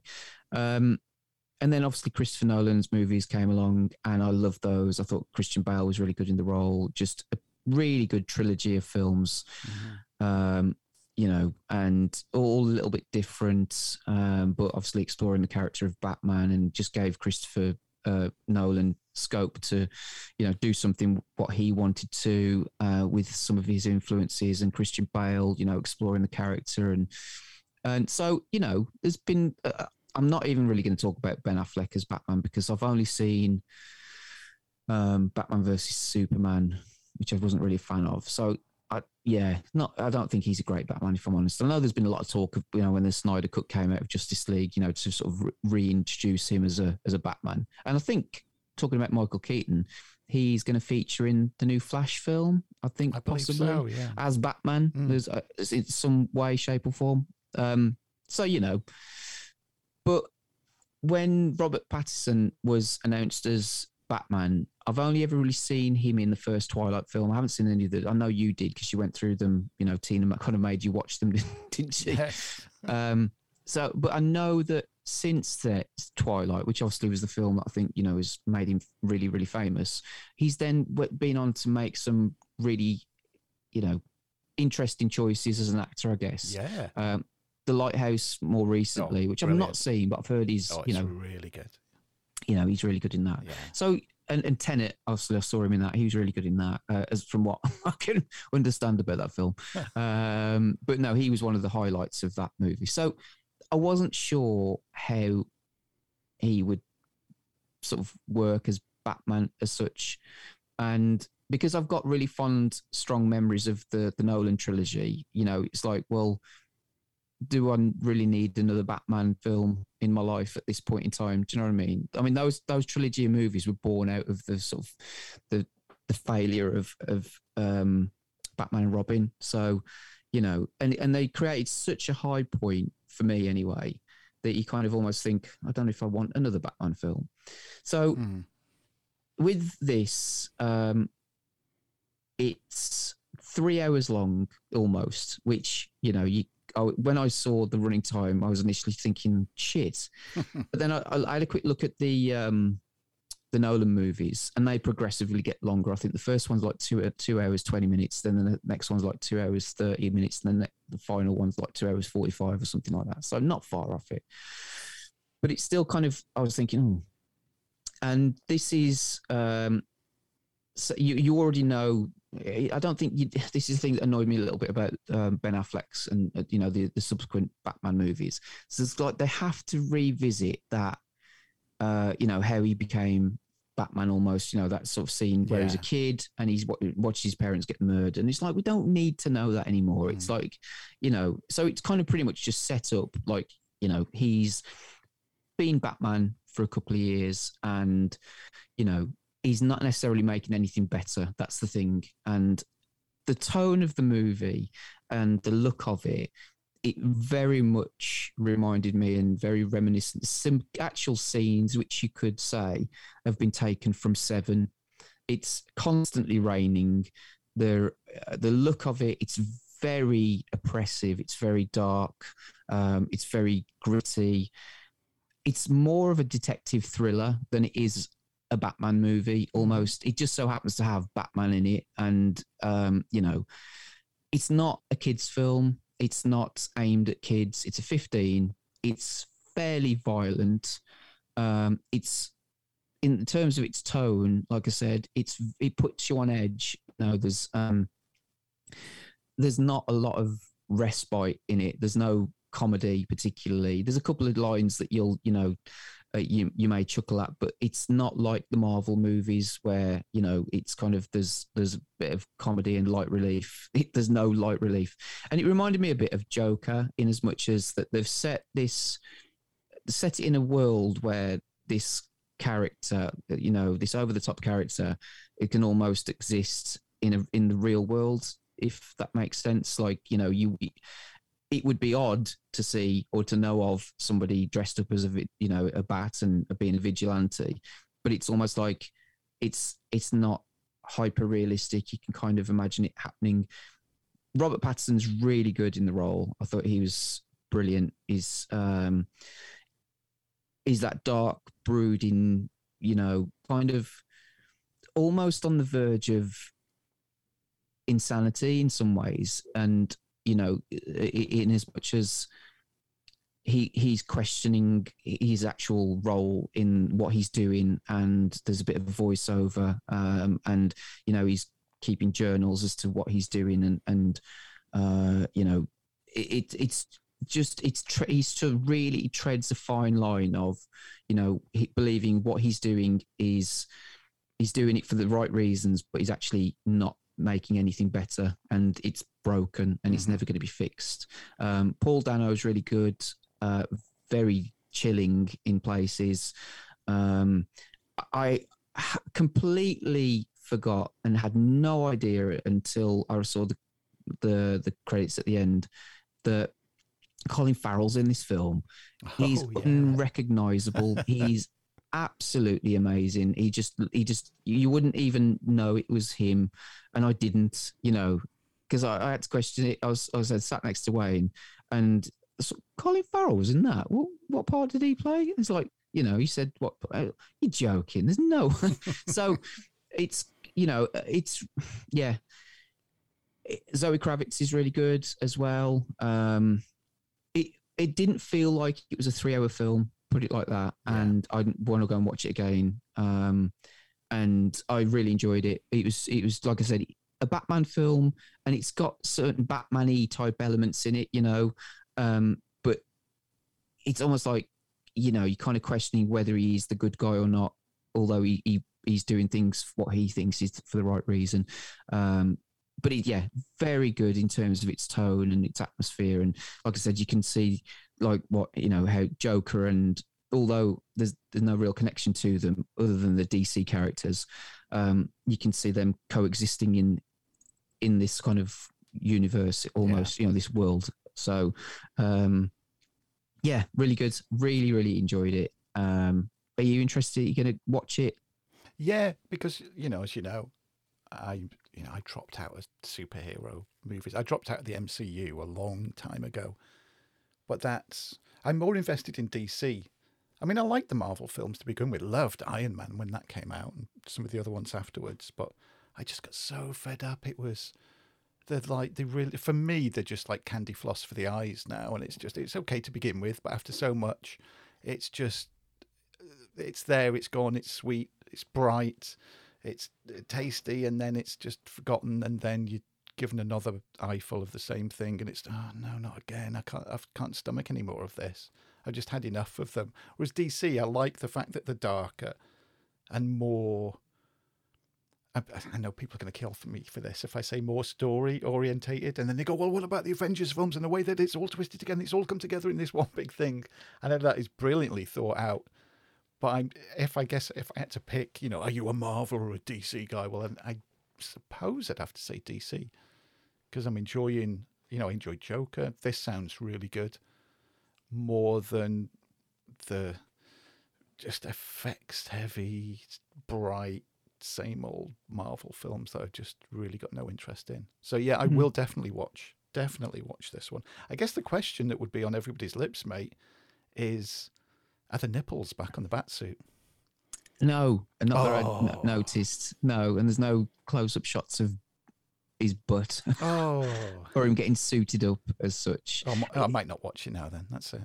Yeah, it's. um I, I listened to the Kermode review after I'd watched it, and uh, oh, he made a good think? point actually that he's he's actually because there's comparison obviously you know with his role in um Twilight, you know, where he's a vampire. Yeah. And he kind of plays a vampire in this. He only comes out at night, you know, and he's and and so, you know, it's it's it's interesting, I suppose, the parallel to that. But no, he's really good in it. I thought he's, and he, I'd never thought I'd say that after, like I said, watching Bale in the role and and you know loving those movies. Mm. But um, it's you can't not that you forget that they're there, and I kind of really want want to rewatch them. But you know, you, it's almost like I have.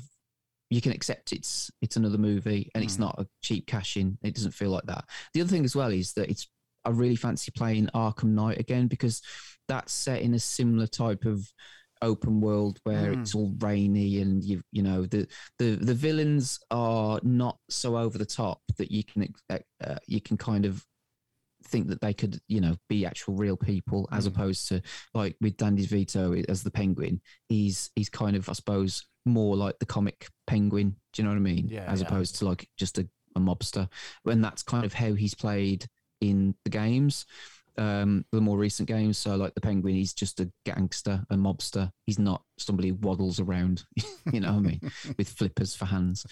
So, yeah. You make me want to play that now. Yeah. Oh, right. It was on sale as well. It was on sale. I nearly picked it. It was like about three quid or something ridiculous. Damn it. Anyway. Yeah. Far too many games. If, if you've got a PlayStation 5, it's part of the PlayStation collection, so you can actually oh, okay. download it for free. Nice. Yeah. Well, there you go. There's there's a tip for PS5 owners straight away. I'm going to finish before we get to the double dip, mate. I'm going to say my favourite film since we last recorded is from 1955. Ooh. Yeah, only 82 minutes. Um, Dirk Bogarde, Margaret Lockwood, Cast a Dark Shadow. I put it on. It was, I think it was a Sunday afternoon film, or if not a Sunday. It was definitely an afternoon film. I liked if because I'm still on a phased return to work, uh, so I'm not in. You know, there's very often if an afternoon I'm at home, so I like to put you know put a movie on, and usually if it's an afternoon I like to watch an old film. I thought I don't know why I gravitated towards this. Probably Dirk Bogarde.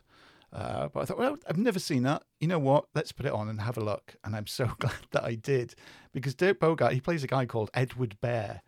Now, of course, his friends call him Teddy. He's Teddy. Oh. Bear. He's Teddy Bear, yeah. and he is he's um, he's he's a money grabbing uh, playboy cad. He's that's he's after he's using older women for the money. So he's it, the movie begins. He's married to a much older woman. Of course, he's just married her for her money, and it's got to the point in the relationship now he just wants her to die so he can have her money and her property and then move on to the next woman. Uh, so he concocts this plan to poison her and kill her. Little does he know that the will that she's got at the moment, she doesn't leave him uh, her money. She's just left him her property, the house. So, but he can't. He, he doesn't know that this is you know in the will. He thinks he's going to get everything in the will. So the woman, without Teddy knowing, meets up with her lawyer, and she she really loves Teddy, and she wants to change her will that when she dies, Teddy gets everything, and the lawyer's really suspicious, and he's thinking, ah, I don't trust that twat. He's after your money. Don't don't do it. But she's insistent.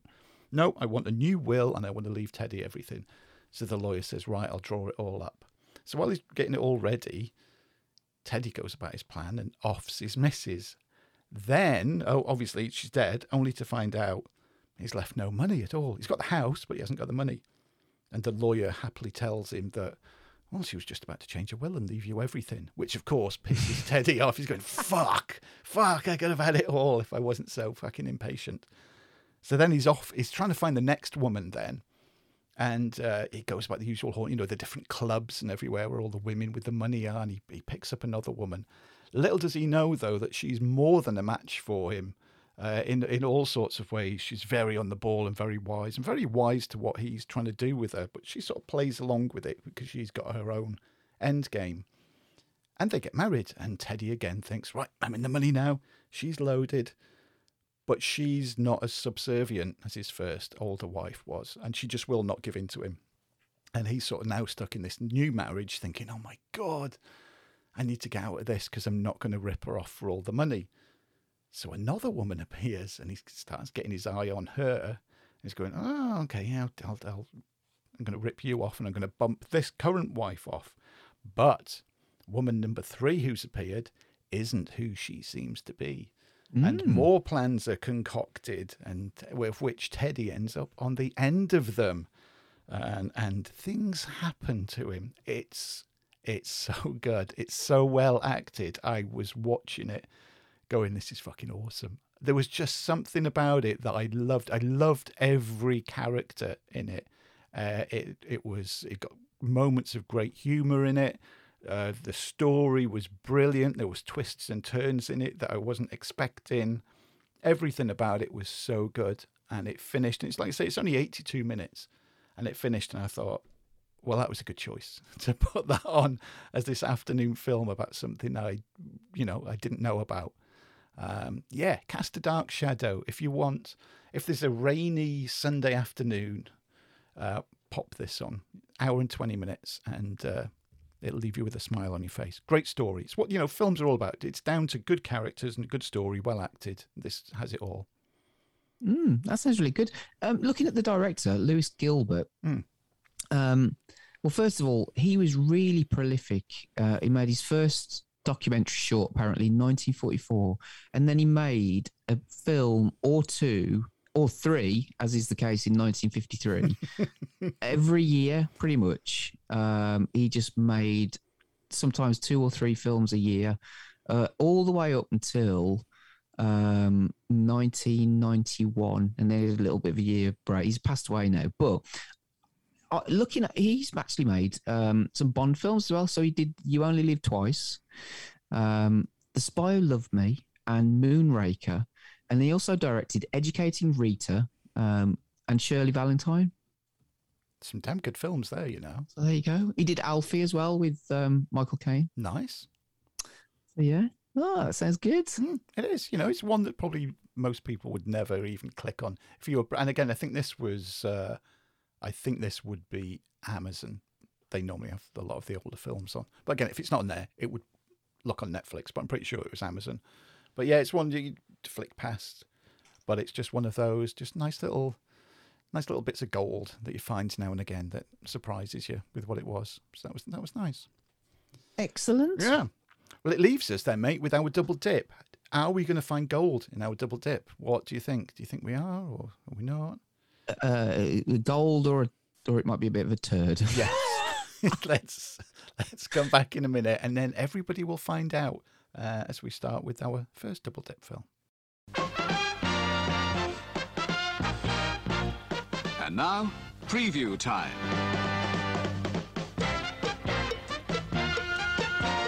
When it comes to entertainment, you can't beat a good film. So let's take a look at what's coming your way.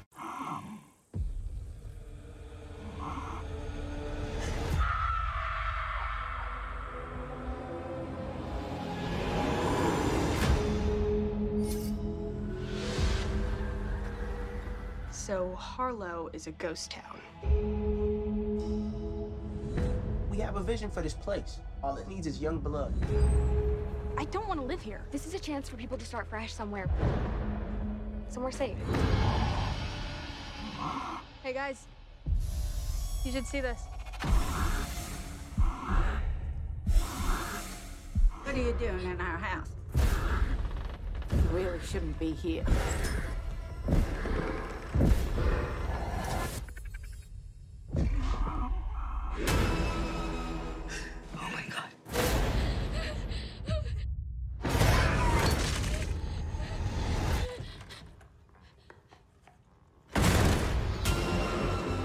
Mrs. Hardesty.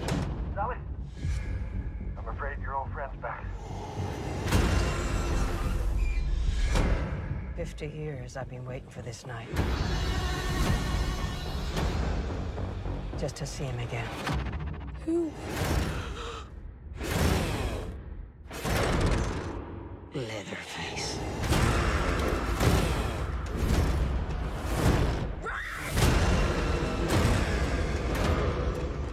You that he wants.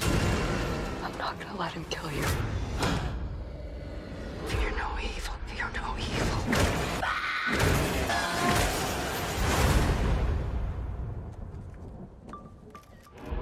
Try anything and you're canceled, bro.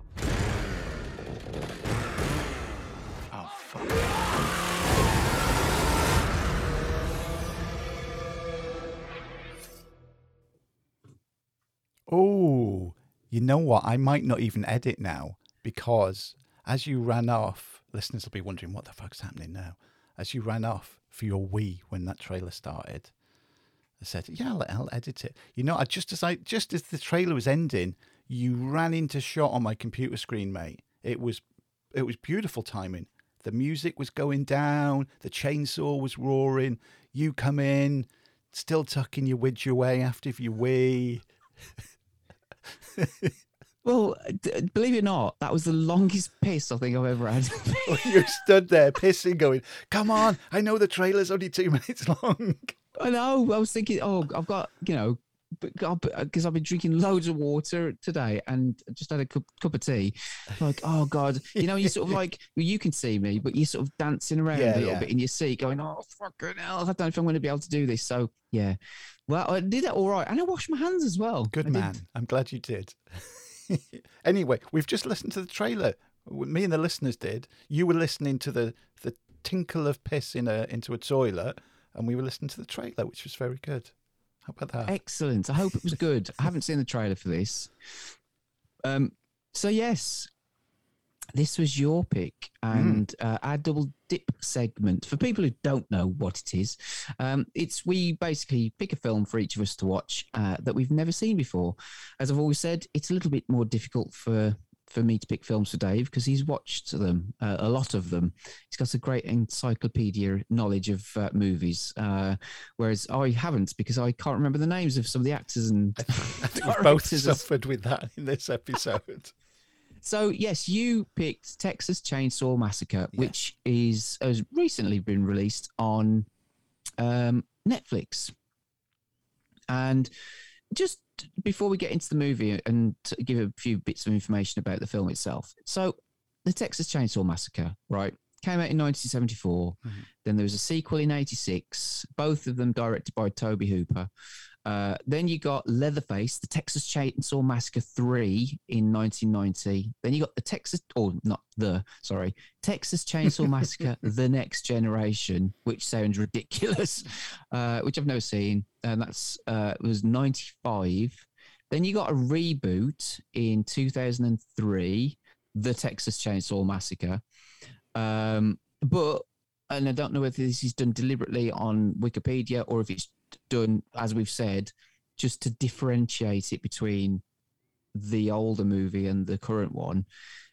Chainsaw is two words on the original, whereas it's one on the 2003 version. I don't know whether that was deliberate or not, but hmm. hey ho.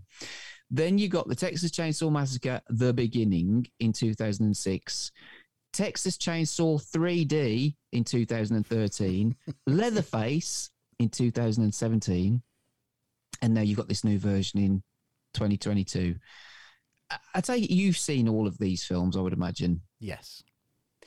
I- Do you remember? Obviously, the original goes without saying. It's Yeah. it's a classic, isn't Yeah. it? I mean, it's it's uh, really.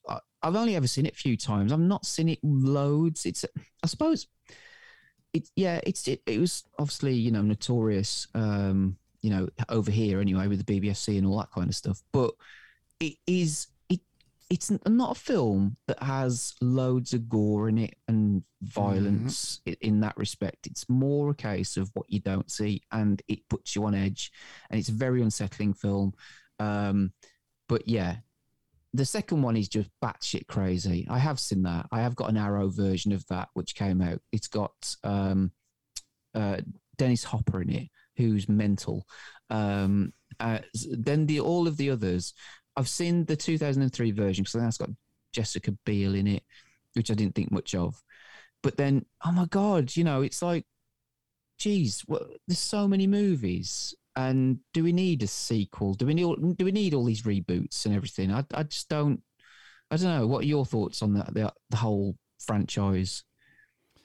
Yeah, I mean, I remember the first time that I watched the original and being very disappointed with it because, you know, it was back in the time with the VHS and all the video nasty shit that was going on, and it was made out to be this most horrific, bloodthirsty film with people decapitated and guts flying and chainsaw killings and this, that, and the other. Because, you know, everything was just blown out of proportion. And then I got to watch it and then there's like, there's hardly any blood in it. So I was like, "Oh, well, this isn't the film that I was expecting or wanted. So I didn't really enjoy it. But it's been one of those that over the years, every time I watch it, I enjoy it more and more. I really do enjoy the film now. Uh, I just, I was sold a different film when I originally watched it. I love number two as well.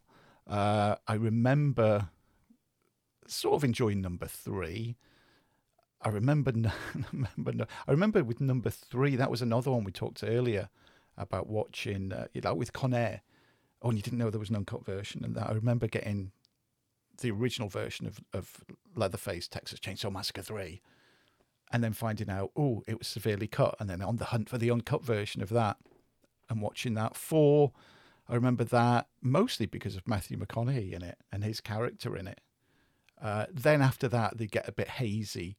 Uh, I know I've watched. I think I've only watched those once. The first four, I've watched all of them more than once. But after that, all of them I've only watched once, and memory's a bit hazy about them. So I couldn't. I couldn't really bring up many details about the later ones.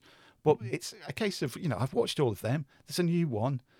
I'm going to have to watch it, aren't I? And it was it was sold at least to me. I took it, and correct me if I'm wrong, and if you thought it was any different, as this was a case of this film.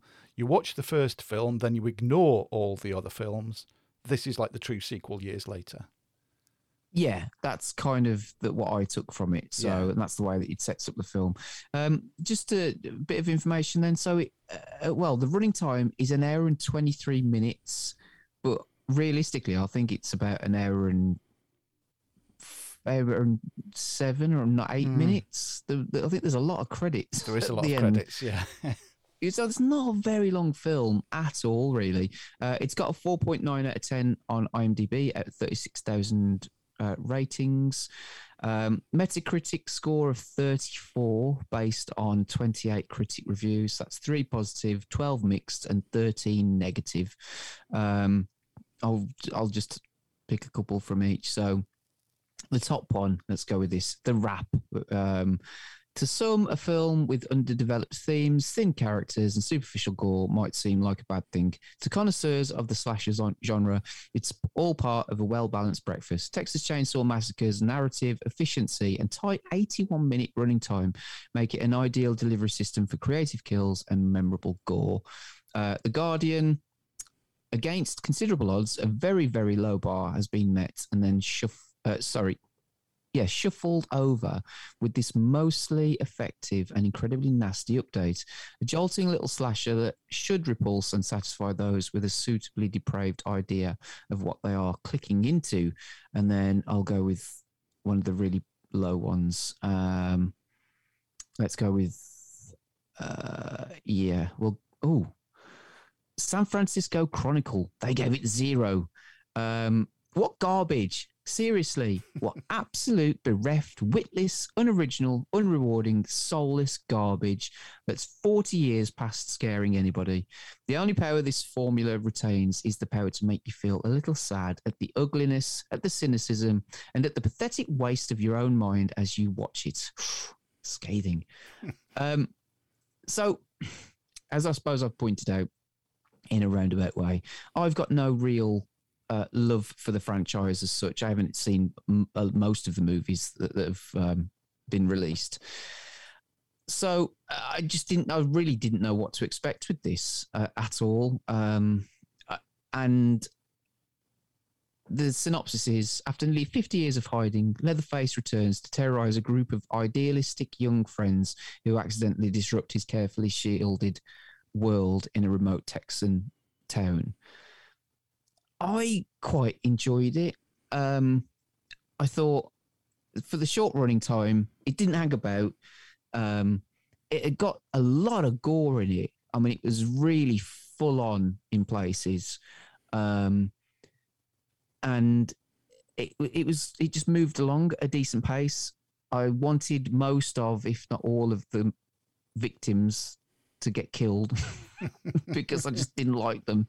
Uh, you know, it's got, I suppose, I, I don't know whether this was intended by the director, but, you know, particularly with the, the world that we live in today and how I suppose a lot of young people nowadays view the world and that they're perhaps better than everybody else. Whether you call it woke or not, I don't know. But it's sort of that mixture of they're in Texas, they've, they're driving an electric car. You know, like it says, I suppose they're idealistic. You've got, they've got views on the world about guns and various other bits and pieces, but they're in Texas, you know. And then they they come across this guy who's openly carrying a, a gun, and they just don't like him because of the way he looks, because the car he drives, because of everything else, you know. And and so they make judgments about him, and hmm. then they you know feel that they're better than everybody It's else got the around Union them. flag. There's the Union flag flying on one of the buildings, isn't there? And they like pisses them off. Yeah, so there's a lot of all of that sort of stuff, and so I kind of when I started to, to you know, th- th- there aren't many characters that you're sort of rooting for in Mm. the so-called victims, shall we say?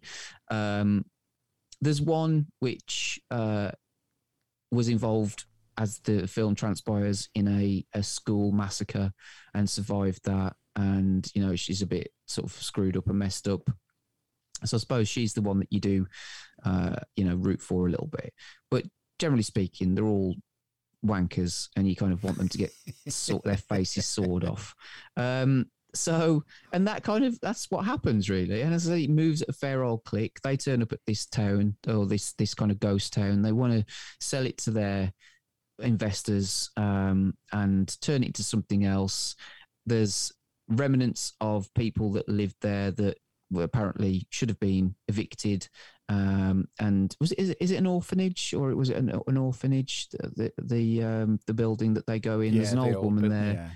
Yeah, there's an old woman there, and she says that she's got deeds to stay there, and and they don't believe her because you know, like I said, they know better, and she ends up um, going in the back of a, hos- a, a, a- an ambulance because she's you know got problems breathing. The, there's a son who goes with her, and she ends up dying, and then it uh, you know all fucking hell just breaks loose and just people getting killed and massacred and you know left right and center some very violent and gory kills um and you know one of the the lines that made me laugh which uh, there's a scene where leatherface gets onto a a bus full of party goers and they're all getting pissed up and um he turns up with a a chainsaw looking the way he does and they'll just get the camera phones out start pointing them at him. And then this one guy says something like, do anything or and I'll cancel you or I'll get you cancelled. And I was like, yeah, that's kind of again, whether that's that was intended as a, a critique on today's society or, or what, I don't know. But we all know about cancel culture and all that sort of stuff. Um, and then he obviously this guy gets his his face chains chainsawed off. So, you know, I was cheering a little bit for that. But generally speaking, I enjoyed it. it didn't have a very long running time. Mm. It was entertaining enough. It had some good gore in it. A- it- no, not going to set the world alight. Similar to Uncharted, I guess, in some ways. I'm not a purist fan of the the uh, series, so it didn't offend me in that respect. Um, and it was okay. It was fine. It was perfectly fine. You know, it it did it it, pe- it pressed a button for me. It did something for me. It stimulated that part of my brain that doesn't generally watch gory films. I must admit these days, gory horror films. So you know, it was fun. It was a nice throwback to watch something a bit, you know, that, that I don't generally watch. Hmm. So, what about you? Yeah, this uh, this ticked virtually every box for things that piss me off in movies. With, like you said, characters, really cliche characters, characters that I couldn't give a fuck about. You know, and when you've you're making a film where a lot of the characters are going to die, it would be nice to care for some of them rather than going, rather than cheering for Leatherface and his chainsaw, going, "Yeah, go on, hack him, hack him up," because I don't care about them. And so predictable, like you said, with the girl, she'd been in that school massacre and she'd been shot, and she'd got this. Obviously, she'd got now an aversion to guns and can't handle guns, and you knew she's going to get a gun and shoot Leatherface at some point. You knew right from the beginning that was going to happen. You knew she was going to be the final girl. You knew as soon as the bus came into shot. Now, I thought it was just a normal Greyhound bus, but then when you get inside of it and the party begins to happen, and it's this big party bus, as soon as the party started, you knew that Leatherface would end up in there with his chainsaw and start flailing around and start killing people. There was not one surprise in it whatsoever. CG gore, again, a big bugbear of mine, which I can't remember. Can you remember off the top of your head? Were there any? There must have been some practical effects. All I can remember is some of the shitty CG stuff with like CG entrails coming out of the bus and all of this. And I thought, Yeah. just get. Uh, you, it's not too difficult to do practical. Surely it would cost more. You would think. You know, I'm probably wrong to do C, like CG entrails coming out of a bus rather than, you know, real ones or even fake real ones. If you know what I mean. You just get some whatever material and throw some practical guts out of a window. Yeah, I don't know if there's a, because there's a bit where a, a cop gets his hand broken uh, at the start. Yeah, and the that- bone comes out. Yeah. I'm not sure Um, if that was if that was CG or not. and there's a leg break as well, which is Hmm. like things like that made me wince. Yeah. Yeah. But there was no there was everything was just so telegraphed all the way through, which makes it all the more surprising that much like yourself, mate, I quite enjoyed it. Even though with all of those things that just not oh I'm fucking doing that and I know that's gonna happen, things that would normally piss me off and would make me go, This is a load of shit. And you know, I have watched all of the films, and like you, I've not got no huge affinity to the character or the franchise. So I, you know, I don't really care. Oh well, they've got this bit of the timeline wrong, and this character coming back because there is a character from the original film that comes back. The original final girl from the final film, she comes back in it, and even with that, you know, spoilers ahoy with this one, I suppose. With she gets she gets chainsawed, but the way that she gets chainsawed and survives for a while because she comes back with it. You think, what? There's people in the bus that didn't get chainsawed up as much as that and died, and she really gets Hmm. it and she lives. And again, you just know how it's going to end. But I had fun with it, like you. I just, there was an indefinable X factor to it that despite all the pissing and moaning that I've just done, it got to the end and I was like, yeah, that was pretty fun actually. I enjoyed it. And again, that's how I mark films on Letterboxd. I don't mark them for how good a film they are. There are far better films than this. I mark them for how much I enjoyed them, and I enjoyed. it. I give it three stars if I remember rightly because Mm.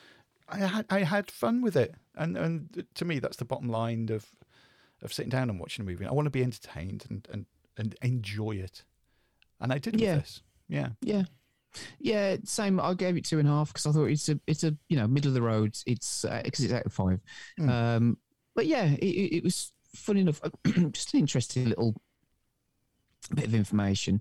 Uh, so the the person who does the voiceover, um, his name is an actor called John Larroquette, who I recognise from Stripes Um, he plays Captain Stillman, who's sort of like the pervy captain who's a bit inept and he's always perving on girls in showers and whatever. So I recognize him from that. But he did the original voiceover um, for the Texas Chainsaw Massacre in 1974.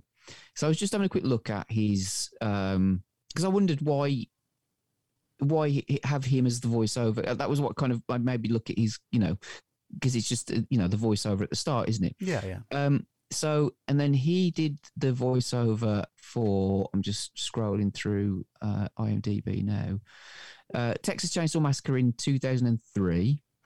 Uh, and then he did the Texas Chainsaw Massacre the beginning in 2006, a voiceover for that. Uh, and then he did another te- uh, voiceover for, which one was it? Uh, scrolling, scrolling. Oh no, so, so it's for this one. So it's interesting. I just found that interesting that he he did the original and obviously got him back to do the voiceover for this one as well. So I was like, fair enough. You know, maybe that's his job for life now. That's it now. yeah, he's waiting for another Texas film. So yeah, he's, he's you know he's thanking everybody that there is you know a lot of films in this franchise, so we can do Yeah. another voiceover in it. I will say just as a little side note, going back to ninety three, I think I did spend a very enjoyable. I think it was like about half, easily half an hour with the original Leatherface Gunnar Hansen at uh, Fangoria Weekend of Horrors in Detroit. I went there, and much to my surprise, well, I knew he was going to be in there, but much to my surprise, you walk in. Nobody was near him. Nobody was bothering with him. He was stood. You know, you go to Comic Cons and you see some people and they've, they're on the desk and they've got all the photos laid out before them. And there's nobody, there's nobody near them. And then, usually, by some horrible stroke of luck, the person next to them is immensely popular and they've got like you know a queue of people like a mile long waiting to see them and then this poor bugger's sat there he was just stood at the desk and nobody was anywhere near him and i was like holy fuck that's gunnar hansen. So i went across and had a chat with him. And of course in america they hear that you've got an english accent and it's like oh yeah you know have a chat. And he was lovely got a load of photographs with him got him to sign stuff and everything but he was such such a lovely he was a gentleman he was a gentleman. And you know we just stood and chatted for it was at least half an hour uh, and he, he was he was really nice which you think you know leatherface that is where you go difference between the actor and you know the character so Mm. yeah i think that's that's my strongest sort of affinity to the texas chainsaw massacre franchise is is gunnar hansen being a really nice guy when i met him you would oh, well consider Fangoria. You would imagine that he would be relatively well known then, and people would be wanting to talk to him. Yeah, I you think maybe. I think by then, maybe. I mean, because we're talking what twenty years after the original. Um, maybe people because in America, I guess a lot of the fans had already met him by then. You know, and he was doing the round. I don't know. It, it would have been different, I suppose, if it was over here in the UK. But maybe he'd done the round so much that people going, "Oh, it's Gunnar Hansen at another one of these." I've met him, and not bothered. And the whole time that we were talking together, nobody came up to him. We were just like having a chat, just undisturbed. Crazy. Mm. A bit like your Scott Adkins story, where nobody Yeah. was aware of him when Yeah. you know at a Comic Con, and you had a chat with him. Yeah, he comes to Wrexham. I was like, no, nobody's bothering. And we're going, it's fucking Scott Adkins there. Why is, why is nobody talking to him? Come on, people. Jeez. Oh, well. But yeah, so we both had fun with it. That's good.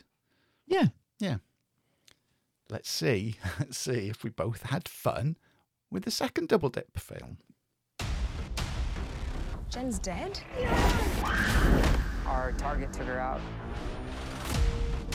Kuan Shi. Queen of the Bangkok underworld. If it gets us closer to Jenny's killer, that's all that matters. A kidnapping mission in broad daylight.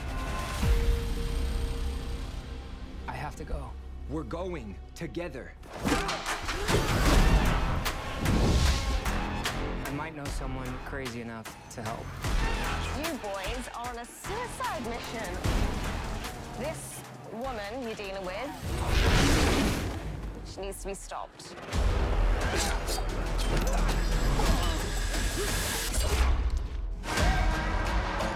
I'ma die for the grind, ayy. Look, this is the only opportunity we have. They are coming. I don't like this. I'll do this one alone.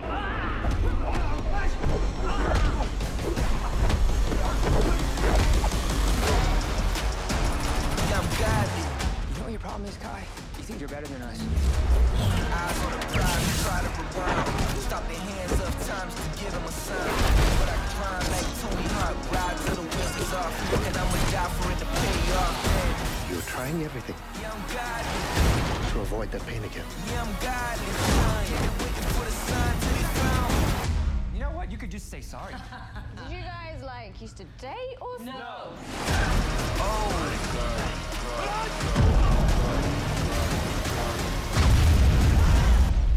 So there you go.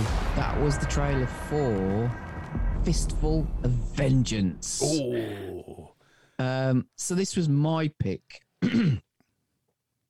I, well, shall I say I'm sorry, Dave? so you should Um, be. So this was my pick because I was just looking around for things to watch and I noticed the poster and I thought, oh, that looks interesting. It's got a fairly colourful poster. It's a little bit Marvel esque. Um, it's got the guy out of the raid in it. It's like, Yes. ooh, ooh, that looks good. I'll let's what let's see if uh, Dave's watched that. Um, and you haven't, and now you have. Um, so I didn't know this before I watched the film, but this is based on a TV show on Netflix again called Wu Assassins, and it's got the same cast in it. So I'm not even sure how you pronounce his name. So I'll go with this: Iko Uwas, Uwa, Uwe, Uwa, Uwes. Don't know. Uh, it's the guy from the raid, um, basically, and um, and the raid two.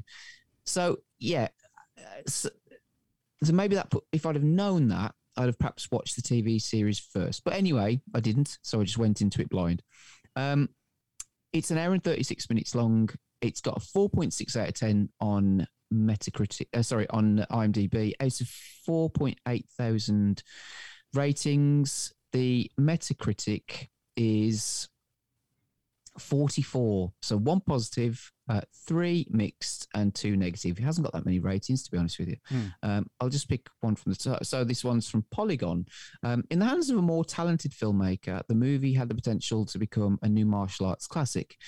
In uh, Reiné's, it's the kind of thing that plays well as an evening's diversion on Netflix, but doesn't ever rise above the level of just another good mid-tier actioner.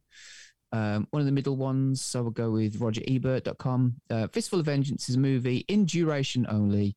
It's pretty slapdash in terms of its execution, even during its glossy-looking action set pieces. And then the one of the worst ones. So this is from Paste, whatever that is. Um, it is glorious to see a predominantly Asian cast, including including Asian Americans, and extended scenes set against a glorious Thai backdrop. However, there's little else to enjoy in this middling mar- martial arts flick. Um, synopsis Kai Jin, a young Chinatown chef in present day San Francisco, becomes entangled with the Chinese triad's pursuit of deadly ancient powers known as the Wu Xing. Uh, there you go. Over to you. What, what did you think of Fistful of Vengeance?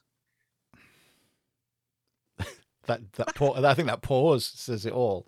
Oh, mate, I'll tell you. In however many years we've been doing the entertainment show, and specifically the double dip section, I honestly think this is the worst one that we've watched. I really do. I would argue the point that it's an hour thirty six. It seemed like fucking five hours long. The amount of times I looked at the clock when it was on, I think I looked at the clock more often than I did at the film, going, "Please let it end." There's a bit, and it's in the trailer where it's towards the end of the film and they go, This ends tonight. And when they said that line, I almost audibly went, Thank fuck for that. Thank fuck it's going to end because I just want it to end now.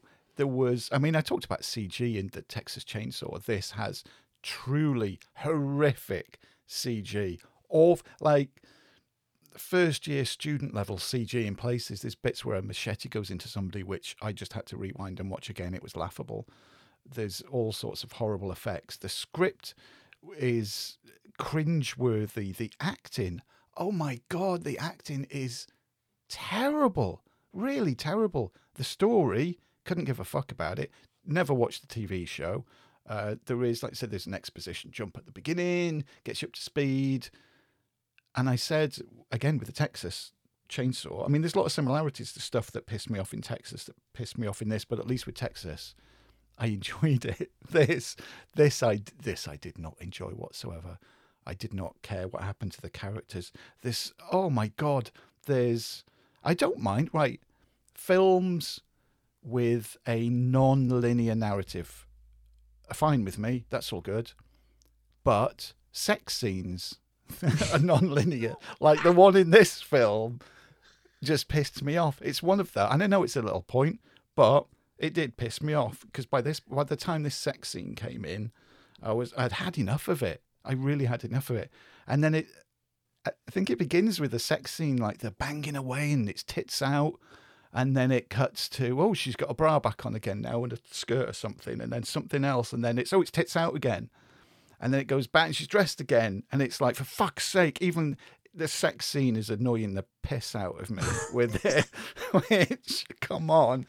I didn't know who it was aimed at. It's a 15 but i think that's for there's one scene where they walk into a room and the table looks like ed 209 has been in there and just Yes, blasted the shit out of people. And there's like bits of body parts spread all over this big long table you don't see it happening do you? You don't see what happened.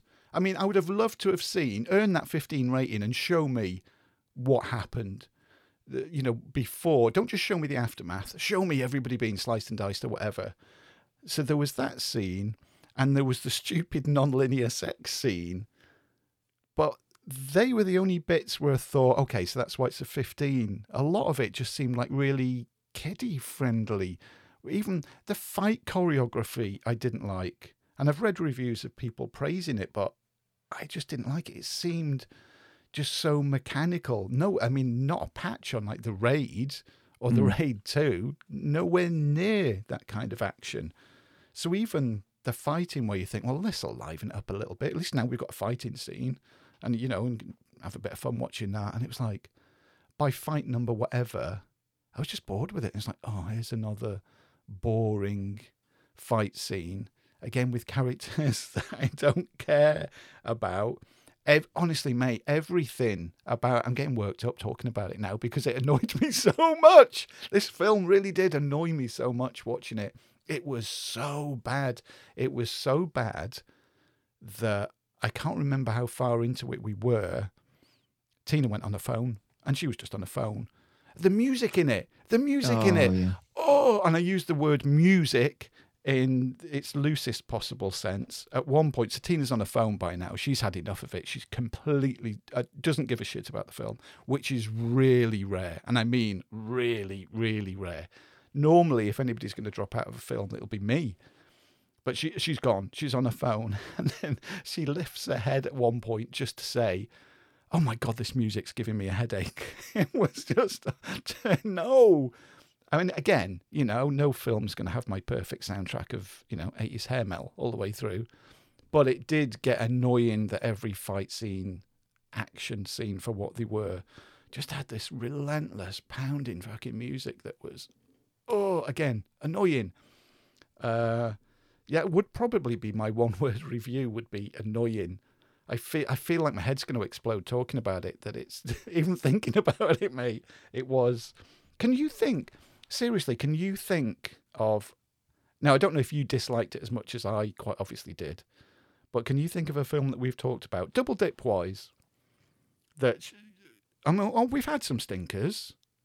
We have had some stinkers in the past, but I looked through because I've created a list again on my Letterboxd of um, one of my lists is double double dip, and every time it's a double dip film, I put it into that list so I can go through and look at our double dip films at least from when I started um, logging everything on Letterboxd, which was January the first, twenty twenty. So into two years now of me logging double dip films, and I went through, mate, and none were as bad as this for me. Yeah, I can't. I mean, you've hit all of the the the, the main points, and uh, you know, it, it, it is bollocks.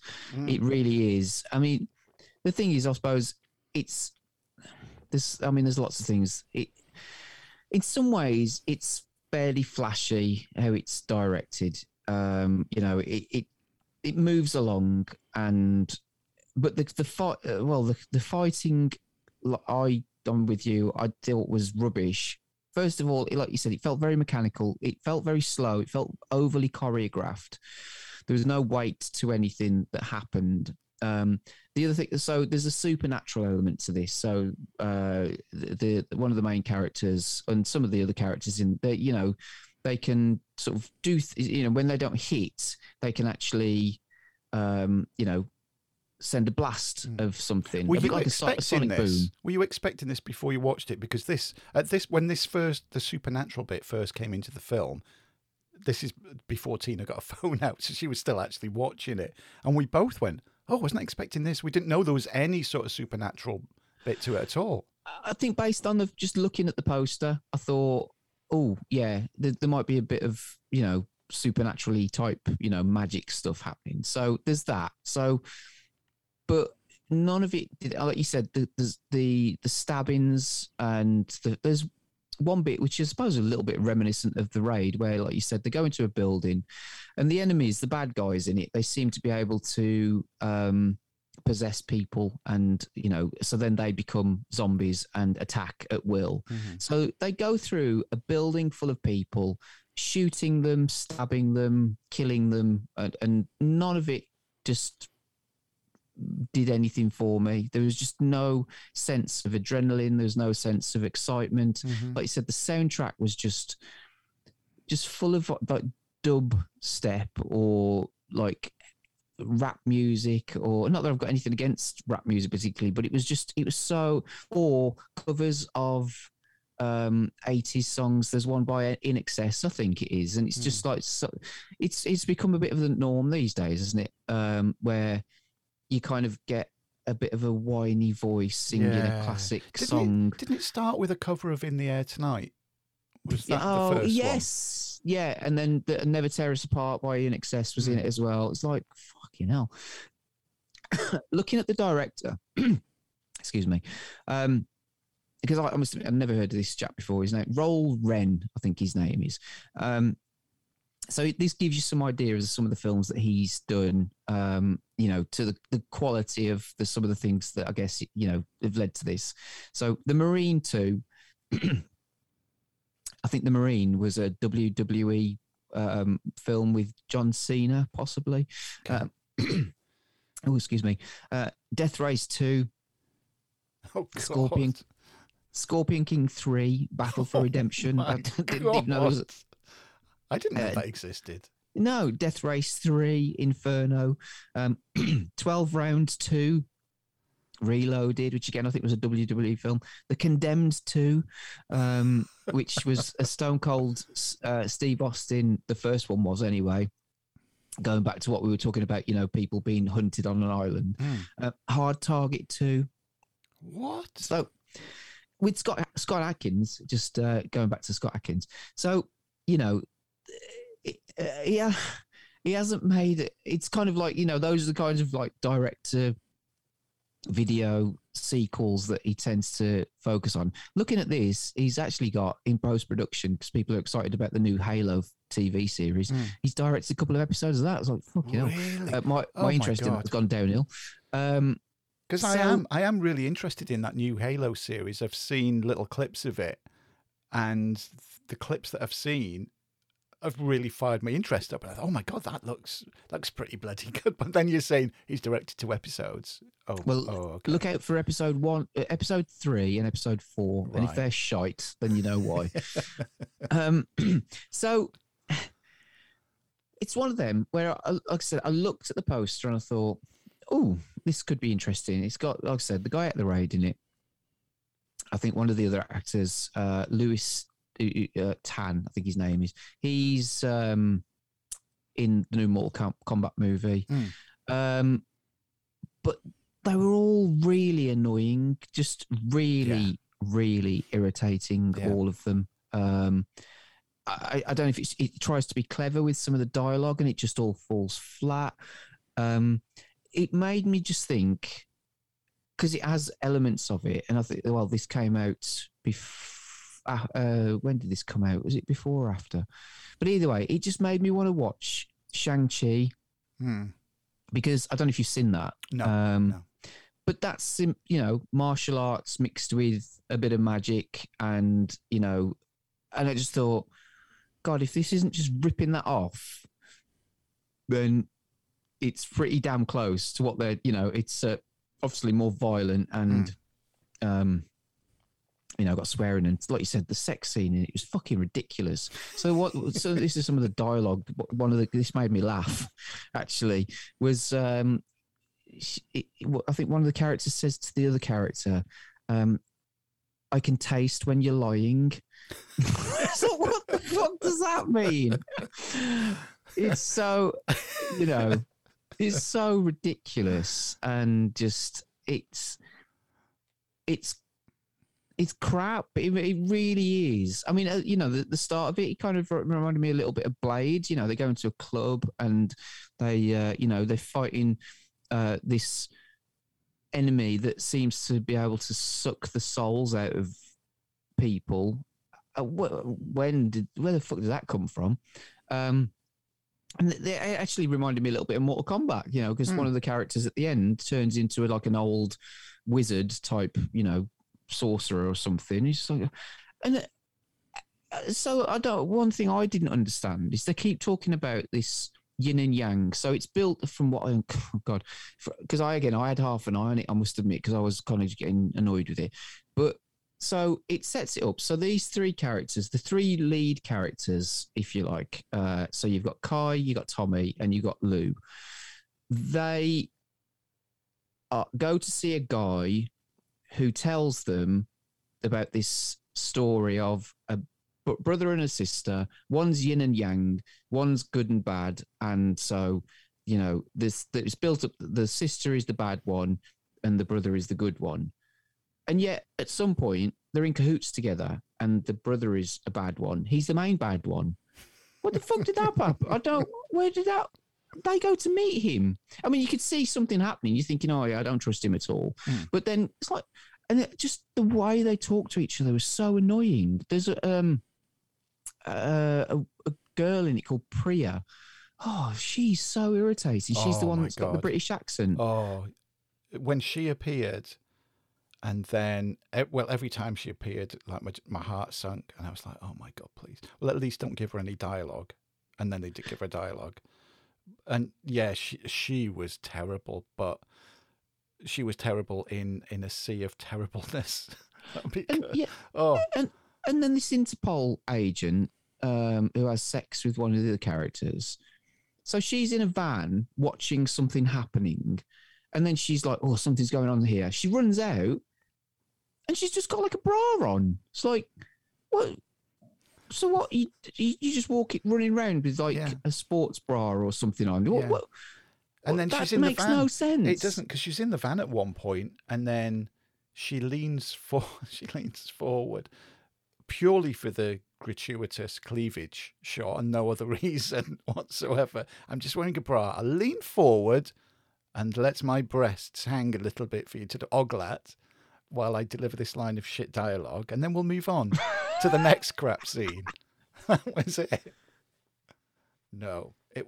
Uh, I honestly, since watching it, I I really have been trying to think of one positive. Can I come up with just one positive thing to say about it, which you normally can with even the worst of films?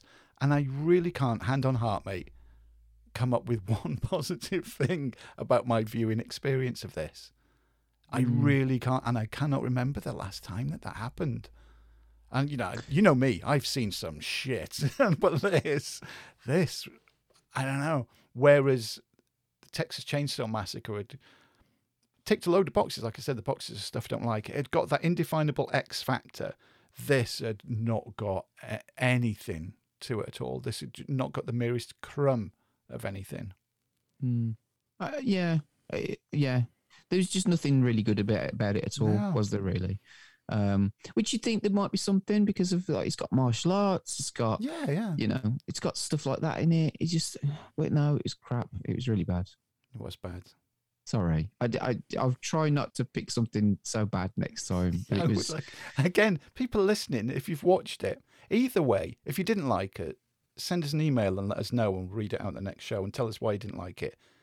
But if you did like it as well, please let us know and you know why did you like it? You know it's it, any creative art it's all subjective isn't it? Just because we didn't like it doesn't mean to say you're wrong because you didn't like it. We're right you're wrong because you liked it. Uh, you know everybody's right as far as any creative art goes. It's your opinion isn't it? But if you did like it let us know and tell us what you know what you enjoyed about it did you like do you like non-linear sex scenes? Are they your, thing? are they your thing? I don't know. Maybe they are. Maybe that, was the standout for you. But yeah i mean at least we enjoyed one of out of the two. Yeah, that's all right. Yeah. that's all right we've you know we've had times where we didn't like both of them. We're, we're still going. We need our first enjoying both mate. That's what we're going for this year mm, definitely. there was something I, I can't remember what it was now, but well, that's just been the theme of tonight, isn't it? But I'm sure I looked at something else afterwards and I thought, oh, we should have picked that now. But hey ho, next time maybe next time we Yeah. shall see well shall we wrap everything up definitely. Okay, then. Well, obviously, everybody knows by now the website, 60mw.co.uk. Numerical 60, not alphabetical. Just go there. Everything's on there. All the links to everything, all the different format shows that we do. The drop down box under podcasts has had a little bit of a rejig. It's easier to find stuff now if you want stuff about the 80s or interviews or music or video games or just entertainment stuff. Just click the drop down box and, and pick and choose any of those. Twitter and Instagram at 60MW Podcast. Follow us on those. YouTube as well. Subscribe on there. There's, uh, well, I mean, you went on there not too long ago, talking with James Pax. Uh, since then, I've done an interview show with Craig Fairbrass. That's one I didn't talk about. Bugger. I'll save it for next time. Me and Tina watched a Craig Fairbrass movie, uh, and we both really enjoyed it. I'll save that for the next show, mate. I'll write it down. Excellent. And I didn't mention Cuphead either. Damn. So Save that to the next save time. that for the next time. Uh, I will mention. I'm not going to mention it on every show. I'm just going to mention it occasionally on whatever different format shows. But I am going to say um, because you're a member of this elite group, mate. You are what is now known as a treasured supporter. So I will say it for people that don't follow on our social media because I'm not going to push it down everybody's throats. But there is a thing now. I did say that I would never like join Patreon and, and put any content behind a paywall, which I'm never going to do. I'm not going to put any of our podcasts behind a paywall ever. Uh, but if you do want to support us, we have got a thing on the website. It's I always wonder how to say this. I always say Ko-fi, but then Tina says no, you should say coffee because that's what it's supposed to be. But the It's links. on- K O F I, isn't it? yeah. So however you want to pronounce it, there's links all over the website. What you can do now, they've made a way that you can you can donate monthly. You can set up a monthly donation from a pound. You can just donate a pound a month. Now you don't again. I'm not going to hide any any shows behind the paywall or anything, but I do want to give a little bit of something back for what you donate. You can donate a pound a month or however much you want to. Uh, the first thing I've done is I sent a, like a newsletter out to the to these treasured supporters, and it just gives you some backstage stories. Uh, you'll get early access to who the interview shows are going to be. Gives you a chance to answer, you know, if you want a, a question put to one of the interview guests, get a chance to do that. Um, so I'm just going to do things like that. That you do get something um, going forward. We'll see what happens, but all the shows, of course, will always remain free. So I'll just put that out there, just every now and again, uh, just to remind people if you do want to help support and keep us. It does all go towards the hosting the podcast and the website and keeping us online. So that's always nice. And thank you to everybody that does that.